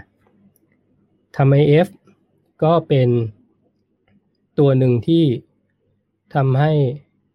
มันหลุดจากตรงนั้นได้เหมือนกันนะครับ แต่ก็ต้องรู้ว่าเราควรทำ IF เวอร์ชันไหนแล้วในระยะเวลาเท่าไหร่ แล้วเวลากลับมา feeding เนี่ยควรจะกิน step up ยังไง แบบนี้เป็นต้นนะครับแอดหนวดถามว่านักกีฬาเพาะกายเขาลดแฟตยังไงครับ โดยปกติ โอเค ผมไม่ใช่นักกีฬาเพาะกายนะ ออกตัวไว้ก่อน เพราะเดี๋ยวมีนักกล้ามมาอยู่ในเพจผมก็จะว่าผมได้ว่าผมพูดมั่ว เอาเป็นว่า เวลาเขาจะลดแฟตเขาไดเอทครับ เขาก็ลดแคลอรี่นั่นแหละนะเขาก็ลดแคลอรี่ ง่ายไหม มันไม่ง่ายเหมือนที่พูดเนาะคือต้องบอกว่า ผมถึงผมถึงบอกว่าการนับแคลอรี่มันสำคัญ ในการที่คุณจะทำให้ถึงเป้าหมายที่คุณต้องการ แบบซีเรียสจริงจังไม่ต้องนับก็ได้นะจริง คือไม่ต้องนับก็ได้ ถ้าคุณเป็นคนธรรมดาเอ่อแล้วคุณอยากมีสุขภาพสมบูรณ์ ก็กินเท่าที่ร่างกายเพียงพอ อิ่ม อิ่มพออะไรแบบเนี้ย แล้วก็ไปออกกำลังกายจบนะ แต่ถ้าบอกว่า คุณต้องทำ body fat ให้เหลือต่ำกว่าสิบคุณต้องมี กล้ามเนื้อที่ชัดที่ใหญ่ด้วย ที่ชัดด้วย เห็นแบบเป็นเป็นเส้นกล้ามเนื้อขึ้นมาอย่างเงี้ยคนพวกเนี้ยเขานับแน่นอน เขานับทุกคน ถึงเขาไม่ track เขานับมาก่อนเขารู้อย่างที่ผมบอกอะเขากะได้อ่าวันเนี้ยเขาจะกิน carb สมมุติว่าถ้าถ้าสมมุติว่าเขาจะเดฟเฟ i ตนะ แล้วเขาจะ cutting เนี่ยเขากินเหมือนคีโตนี่แหละ จริงคือเขากิน low carb นะครับ พวกนักเพาะกายเนี่ยเขาจะมีช่วง low carb ช่วงช่วง carb depletion นะแล้วก็ทำแคลอรี่เดฟเฟ i ตพวกนี้เขานับหมดว่าเขาจะกิน carb เท่าไหร่ low carb เขาเนี่ยก็คือ 200 กรัมนะ200 กรัม 250 กรัมนะครับแต่ถ้าเกิดเป็นสายนักเพาะกายคีโตเนี่ยเขาก็แทบจะไม่มี carb เข้าไปเลย อะไรแบบเนี้ยเป็นต้นนะแล้วก็จะทำประมาณ สองอาทิตย์สามอาทิตย์อะไรประมาณนี้เดือนหนึ่งอย่างมากนะครับแค่นั้นเขาหมดแล้ว fat เกลี้ยงตัวเลยนะ fat เกลี้ยงตัวเลยนะครับ เพราะฉะนั้นเขาเขาเขาสามารถกดปุ่มเรื่องพวกนี้ได้นะครับ แล้วก็จะ cardio หนักด้วยนะอ่าคุณพงพันธ์นี่นักกล้ามแน่นอนนะครับ มาบอกช่วง cutting คือ low carb เป็นถึงคีโตนี่นักกล้ามนะครับ confirm นะผมไม่ใช่นักกล้ามเนาะ ก็ส่วนใหญ่ก็ใช้วิธีนี้แหละครับจะบอกว่าคีโตนผมเคยพูดในไลฟ์ใน เยอะเยอะแล้วว่า ketogenic diet เนี่ยจริงๆมาจากนักเพาะกายเอาจริงเลย คนที่เขียนตำราเนี่ย คนแรกอะ่ะ เป็นนักเพาะกาย เอามาใช้ในการลดไขมันนะครับ ทุกวันนี้ก็ยังใช้อยู่นะช่วงลดไขมันเนี่ย ก็ส่วนใหญ่ carb deplete แล้วก็ calorie deficit อยู่แค่นี้นะ คุณพงพันธ์บอกแข่งเสร็จซัดเบอร์เกอร์พิซซ่า อันนี้ก็แล้วแต่นะครับ แล้วแต่คนแล้วแต่คน เดี๋ยวนี้มันมีความรู้ใหม่ๆเยอะนะ ในสายพอกไก่ต่างประเทศนะอีกเมืองไทยเขาก็มาใช้กันเยอะแล้วแหละเขากินไขมันเยอะขึ้นนะครับแล้วมันมากอกในซดกันแบบโอ้สนุกสนานมากเลยนะครับ อย่างคนที่ผมคุยด้วยเป็นนักพอกายสายคีโตทีมชาติ แชมป์โลกด้วยนะ วันหนึ่งเขากินไขมันแปดช้อน ไก่สามกิโลครึ่งหกไก่นะครับแล้วก็กินผักสลัด กินแค่นี้เลย กินแค่นี้เลยเจ็ดเดือนแบบยาวเลย ก่อนแข่งได้แชมป์โลกอะ่ะ ตัวแทนประเทศไทย สุดยอด คุณก้อยสวัสดีค่ะ ก้อยใช่ไหมสวัสดีนะครับ คุณจิรวันบอกใช่แล้วค่ะ เรื่องน้ำหนักนิ่งตลอด แต่ไม่ได้สนใจ เพราะพยายามมาตลอดน้ำหนักไม่เคยเปลี่ยนอันนี้ทำให้ F86 กินคีโตเลยเปลี่ยนเป้าหมายสุขภาพแข็งแรงดีกว่าถูกต้องนะครับ เพราะส่วนใหญ่กินเกินแคลอรี่ต่อวันอ้าวเออ รู้นี่ ก็อย่ากกินเกินสิครับ กินพอดีดีกว่านะครับ กินพอดีดีกว่านะ ไม่ว่าจะกิน จะกินคีนจะกินเจวีแกนจะกินคีโต จะกินอะไรก็ได้ กินให้พอดีแคลอรี่ต่อวันนะครับ แต่ผมจะบอกอย่างนี้ คือจะเกินสักวันไม่เป็นไรนะ แล้วก็จะกินไม่ถึงสักวันก็ไม่เป็นไรนะครับ ผมมักจะบอกให้เอาเป็น weekly average นะยิ่งในคลาสผมจะสอนวิธีวิธีดูอะไรแบบเนี้ย weekly average ถ้า weekly average คุณต้องกินพันเจ็ดเนี่ยเจ็ดวันเฉลี่ยกันต้องพันเจ็ดอะประมาณเนี้ยนะครับ คุณโอเคเลย คือวันไหนคุณจะแหกแหกโค้งไปกินสองพันห้าอะไรเงี้ย ก็ไม่ใช่ปัญหานะ วันนี้คุณจะแหกโค้งไปกินเค้กสักปอนหนึ่งก็ไม่ใช่ปัญหานะครับ พอเอามาเอเวอเรสแล้วเนี่ย แล้วมันอยู่ในในสัดส่วนที่คุณที่คุณกำหนดไว้เนี่ยมันโอเคนะอันนี้ไม่ได้หมายถึงคีโตนะ ราะผมไม่ได้สอนให้กินคีโตเดียว ผมสอนให้กินตามเป้าหมายนะครับ คุณพงพันธ์หัวเราะฮ่าๆมาเออนะครับ ก็อะกี้คุยกับคุณวงพันธ์เรื่องนี้เนาะเรื่องเรื่องเรื่องนักพอกาย ก็ในต่างประเทศกินกินไขมันดีเยอะขึ้นนะครับ แล้วก็เอ่ออย่างหลังจากที่แข่งเสร็จเนี่ย มันก็ มันก็จะมีสายที่เขาเรียกว่าไม่ไม่เบนจิ้งนะเขาจะพยายามไม่ให้บอดี้แฟทหรือว่าน้ำหนักเออเขาจะไม่ให้น้ำหนักเนี่ยมันมันขึ้นเยอะเกิน ซึ่งคนมันก็จะมีคนที่แบบว่าพอลงจากเวทีปุ๊บเนี่ยซัดแหลกซัดกระจายเลยแบบเนี้ยก็เออมันก็จะเริ่มมีทฤษฎีที่ที่บอกว่าไม่ควรทำแบบนั้นแต่ค่อยๆค่อยๆทำ reverse dieting ขึ้นมาดีกว่า อะไรประมาณนี้นะครับ คุณ SS ถามว่า อันนี้จาก YouTube นะครับ แฟตในร่างกายต่ำมากๆ อันตรายไหมครับ อันตรายนะครับ อันตรายนะ อันตรายมากด้วย ก็เอ่อ body fat ถ้าให้ต่ำๆสำหรับผู้ชายก็คือ 10ถึง12%เป็นเขาเรียกว่า healthy body fat percent นะครับ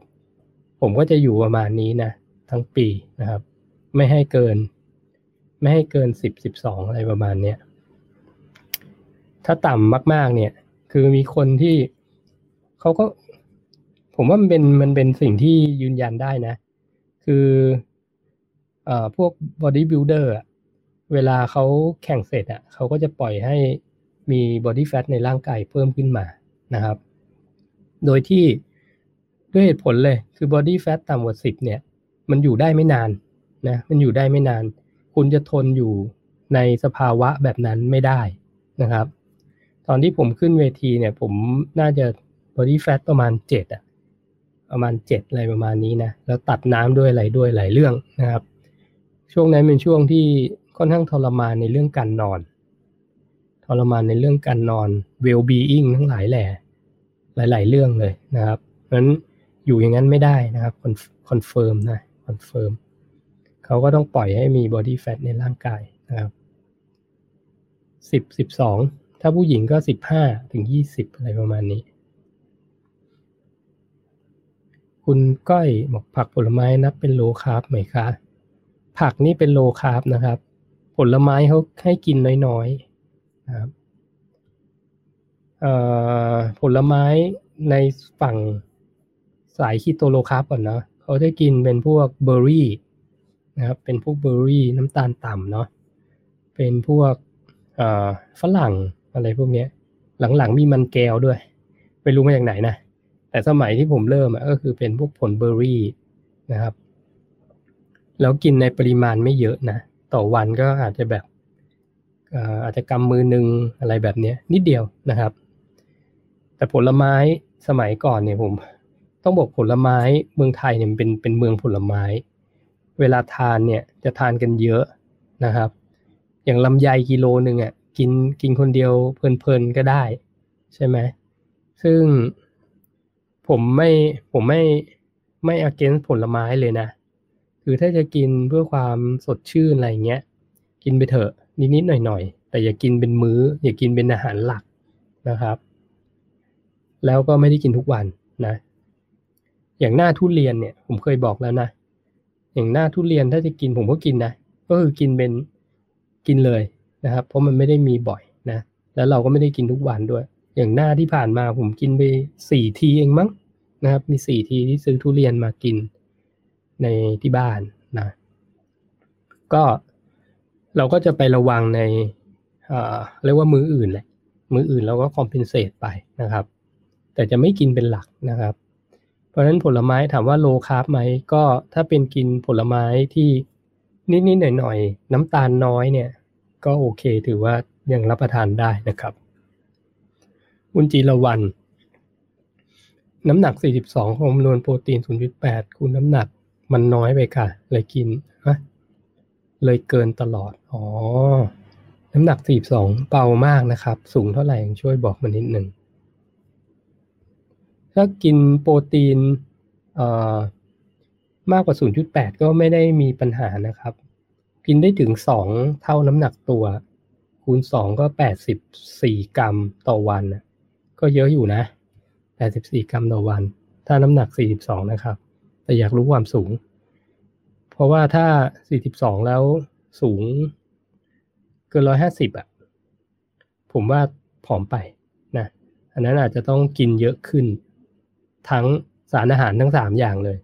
ทั้งคาร์โบไฮเดรตแป้ง เอ้ยคาร์โบไฮเดรตโปรตีนไขมันต้องกินเพิ่มหมดเลย เพิ่มนิดหนึ่งนะครับ น้ำหนักน้อยไปก็ไม่ดีนะ แล้วกล้ามเนื้อก็ต้องสร้างกล้ามเนื้อขึ้นมาด้วยนะเพราะยิ่งกล้ามเนื้อน้อยตอนแก่จะลำบากนะครับคุณพงพันธ์บอกทานไขมันดีเป็นน้ำมัน นี้ทางหนึ่งมันสะดวกตรงเราไม่ต้องเคี้ยวเยอะครับได้พลังงานตามเป้าหมายง่ายอะใช่นะครับ ถ้าคนทั่วไปไม่ต้องการพลังงานเยอะมาก ทานอาหารจะดีกว่า มันได้เคี้ยวด้วย เติมเต็มเราเรื่องสุนทรีในการกินใช่ครับใช่ครับอย่างไขมันดีผมก็กินส่วนใหญ่ผมชอบกินน้ำมันมะกอกเป็นช็อตนะ เป็นช็อตเลยนะครับ ก็ไม่ได้ถือว่าเยอะนะ คนทั่วไปก็กินได้นะครับ ส่วนไขมันอย่างสัตว์อะไรพวกนี้ก็มันอยู่ในสัตว์อยู่แล้วเนาะคุณดอกไม้สุกแดงสวัสดีครับ คุณจุมพลถ้าค่า body fat จากเครื่องชั่ง InBody เชื่อถือได้แค่ไหนครับเชื่อถือได้ศูนย์เปอร์เซ็นต์นะครับ เชื่อถือไม่ได้นะครับ ใช้ดูกระจกเอานะครับ คุณก้อยบอกขอบคุณค่ะ ส้มโอวันละลูกคงเยอะไป โอ้เยอะครับ เยอะครับ วันนี้ผมก็ซื้อส้มโอมานะ ผมไม่ได้กิน คือถ้าผมได้กิน ผมก็จะกินอะสองเซี่ยวอะ ที่เป็นที่มันแก่มาแล้วสองคลีบอะอะไรก็เรียกว่าอะไรเนี่ยคือแม็กซิมัมที่ผมจะกินเนาะถ้าลูกหมดหมดนั่นนี่จุกอะอ๋อคุณจิรวานบอกสูงร้อยสี่สิบสองโอเคสูงร้อยสี่สิบสองน้ำหนักสี่สิบสองก็ โอเคครับ สมส่วนครับ สมส่วนสมส่วน ก็จริงๆก็เน้นเน้นเรื่องสุขภาพดีแล้วครับนะอย่าให้มันหนักไปกว่านี้ เยอะแล้วก็อย่าให้มันต่ำกว่านี้เยอะเลยกันนะครับ แล้วก็ออกกำลังกายเนาะช่วยได้ คุณนุชสวัสดีนะครับโอเคอะวันนี้คุยมาชั่วโมงจะครึ่งแล้ว ผมว่าเราก็ได้แลกเปลี่ยนความรู้กันนะครับ คุณจุมพลผมอยากเสริมนิดนึงเหมือนกัน body fat เนี่ย คือ body fat จากเครื่องอะไรก็ได้นะ ถ้าใช้ in body แล้วมันบอกว่าเท่าไหร่เนี่ย มันเอาเป็นสารณะไม่ได้ว่าเราคือเท่านั้นนะครับ แต่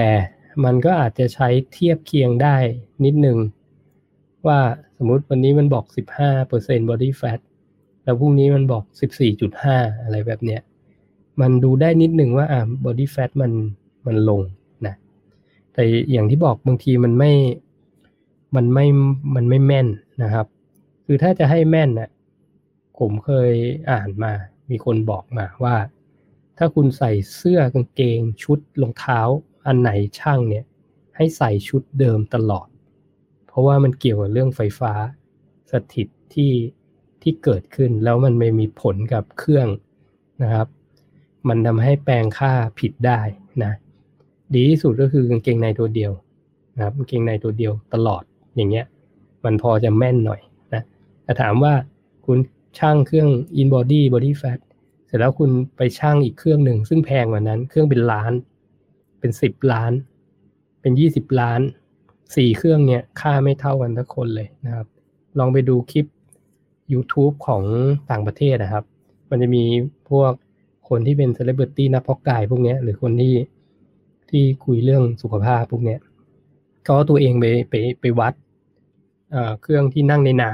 ำนะ เครื่อง MRI เครื่อง in body แบบนี้นะครับ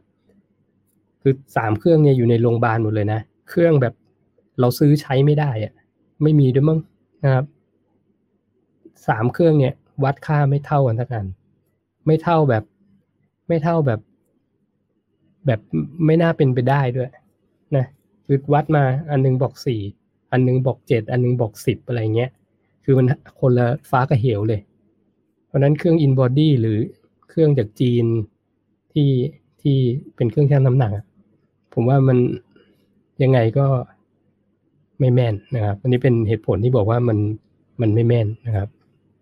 แต่มันเอาไปคอมเพล พอได้นะ ด้วยเทคนิคที่บอก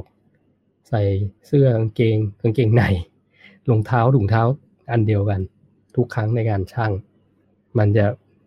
มันจะโอเคกว่านะครับ หุ่นแบบผมพี่หนึ่งว่าเปอร์เซ็นต์บอดี้แฟทเท่าไหร่ ที่ผมเห็นจากรูปนะ เห็นซิกแพคประมาณนั้นก็น่าจะอยู่ที่ประมาณ สิบครับสิบถึงสิบสองยังไม่แน่ต้องต้องเห็นด้วยตาเปล่านะครับ แต่จะบอกว่า แค่นั้นก็ไม่ต้องไปกังวลเรื่องบอดี้แฟทแล้วครับ คือแค่เห็นซิกแพคมันก็จบแล้วสำหรับผมนะ อย่างทุกวันนี้ผมก็เอาจริง ผมว่าผมคุณชูพลลีนของผมมาตอนเนี้ยนะ แล้วผมก็ไม่ได้ไม่ได้คิดว่า มันผมจะต้องลีนเหมือนตอนแข่งทุกวัน ผมอยากแข่งแล้วผมค่อยไปลีนแบบนั้นดีกว่านะครับ ใส่แต่กางเกงในนี่ยากและช่างในยิม ถอดเลยครับ ยกไปในห้องน้ำก็ได้ปะเออ ก็เอากางเกงตัวเดิมก็พอประมาณนั้น ใส่กางเกงตัวเดิม ถอดเสื้ออะไรเงี้ย แล้วก็ถอดถุงเท้ารองเท้าออก พยายามใส่กางเกงตัวเดิมอะนะ มันเผื่อมันจะได้คอมเพลตรงกว่านะครับ เอาไว้คอมเพลนะ แต่ถามว่ามันถ้าเครื่องมันบอกสิบ เครื่องมันบอกสิบสอง เครื่องบอกสิบห้าก็ช่างหัวมัน อย่าไปยึดถือเป็นสารณะ สิ่งที่ยึดถือเป็นสารณะคือตัวเองในกระจกครับ ตัวเองในกระจก แต่ได้เท่าคุณจุมพลตอนนี้ถือว่าสวยแล้ว สวยแล้วครับ แค่ทำให้มัน คือแล้วแต่นะ คือถ้าถ้าดูแล้วมันยังไม่พอใจในจุดไหนเราก็เพิ่มจุดนั้นเท่านั้นเองนะครับอย่าไปซีเรียสมากคุณก้อยบอกถอดเลยถอดเลยอ่า เห็นไหมมีคนเชียร์เยอะเลยนะครับ ถอดเลยครับ บอกแล้วถือไปในห้องน้ำอะจบเนาะโอเค ผมว่าพอสมควรแก่เวลาแล้วชั่วโมงครึ่งนะครับ ก็ผมก็จะคิดว่าฟอร์แมตนี้ก็สนุกดีนะ ได้พูดคุย แต่อยากให้มีคนโทรเข้ามานะครับ แต่ไม่เป็นไรหรอกผมก็ยังคีปทำมันอยู่นั่นแหละนะจนวันหนึ่งเนี่ย คนโทรเข้ามาเรียงกันเป็นร้อยอะ่ะ อาจจะรับไม่ได้อะไรประมาณนี้นะครับ ความฝันความฝัน อยากให้เป็นช่องที่พูดคุยเรื่อง เรื่องสุขภาพที่ดีๆนะแล้วก็ให้พลังบวกแก่กันและกันนะครับ ให้พลังบวกแก่กันและกัน คุณวิวัฒน์ขอบคุณมากนะครับ ก็อยากให้เป็นอย่างนั้นนะ เพราะว่าช่องที่พูดช่องไลฟ์แบบเนี้ยที่ที่มีคนโทรเข้ามาได้ ผมว่าน่าจะไม่ไม่ค่อยเยอะหรอกนะครับ ผมก็อยากจะทำตรงนี้ขึ้นมา แล้วเวลามันแชร์กับกับลูกเพจแล้วได้คุยเนี่ย ผมว่ามันมันดีกว่า มันดีกว่าใน ในแง่ของการพิมพ์นะถ้าสังเกตดูผมไม่ค่อยชอบพิมพ์หรอกผมชอบพูดนะครับกลัวโทรมาแล้วไม่ยอมวางผมไม่เป็นไรครับผมมีกดเขาเรียกว่าปุ่ม disconnect กดกดทิ้ง กดทิ้งได้นะครับ คุณก้อยบอกขอบคุณกับคุณหนึ่งเออโทรเข้ามานะครับ โทรเข้ามาเถอะนะ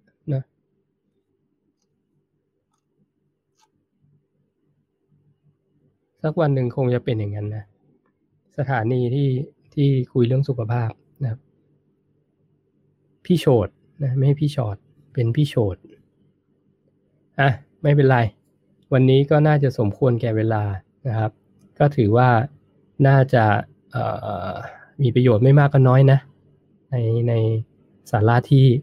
ที่ให้วันนี้นะครับ ก็อย่างที่บอกผมไม่ได้มีเขาเรียกว่า โซลูชันมาให้กับทุกคนหรอกผมแค่อยากฟังว่า แต่ละคนเนี่ยคิดว่าอะไรยากอะไรง่ายนะมันน่าจะไม่เหมือนกันนะครับ แล้วก็อยากจะให้เขาเรียกว่าคนทางบ้าน หรือว่าคนผู้ผู้ฟังเนี่ยมาแชร์มากกว่านะแต่ไม่เป็นไรก็มีพิมพ์คำถามเข้ามา ผมก็ช่วยตอบช่วยแชร์ไปนะครับ ก็ไว้โอกาสหน้านะ เดี๋ยวที่หน้ามาใหม่นะผมก็ไม่ล้มเลิกหรอก สักวันต้องมีคนโทรเข้ามาแหละนะครับ ก็เดี๋ยวจะเซตอะไรที่น่าสนุกมามาคุยกันแล้วกันนะแล้วก็หวังว่าคงเจอกันใหม่ สัปดาห์หน้านะครับสำหรับสัปดาห์นี้ขออนุญาตลาไปก่อนนะครับ สวัสดีครับ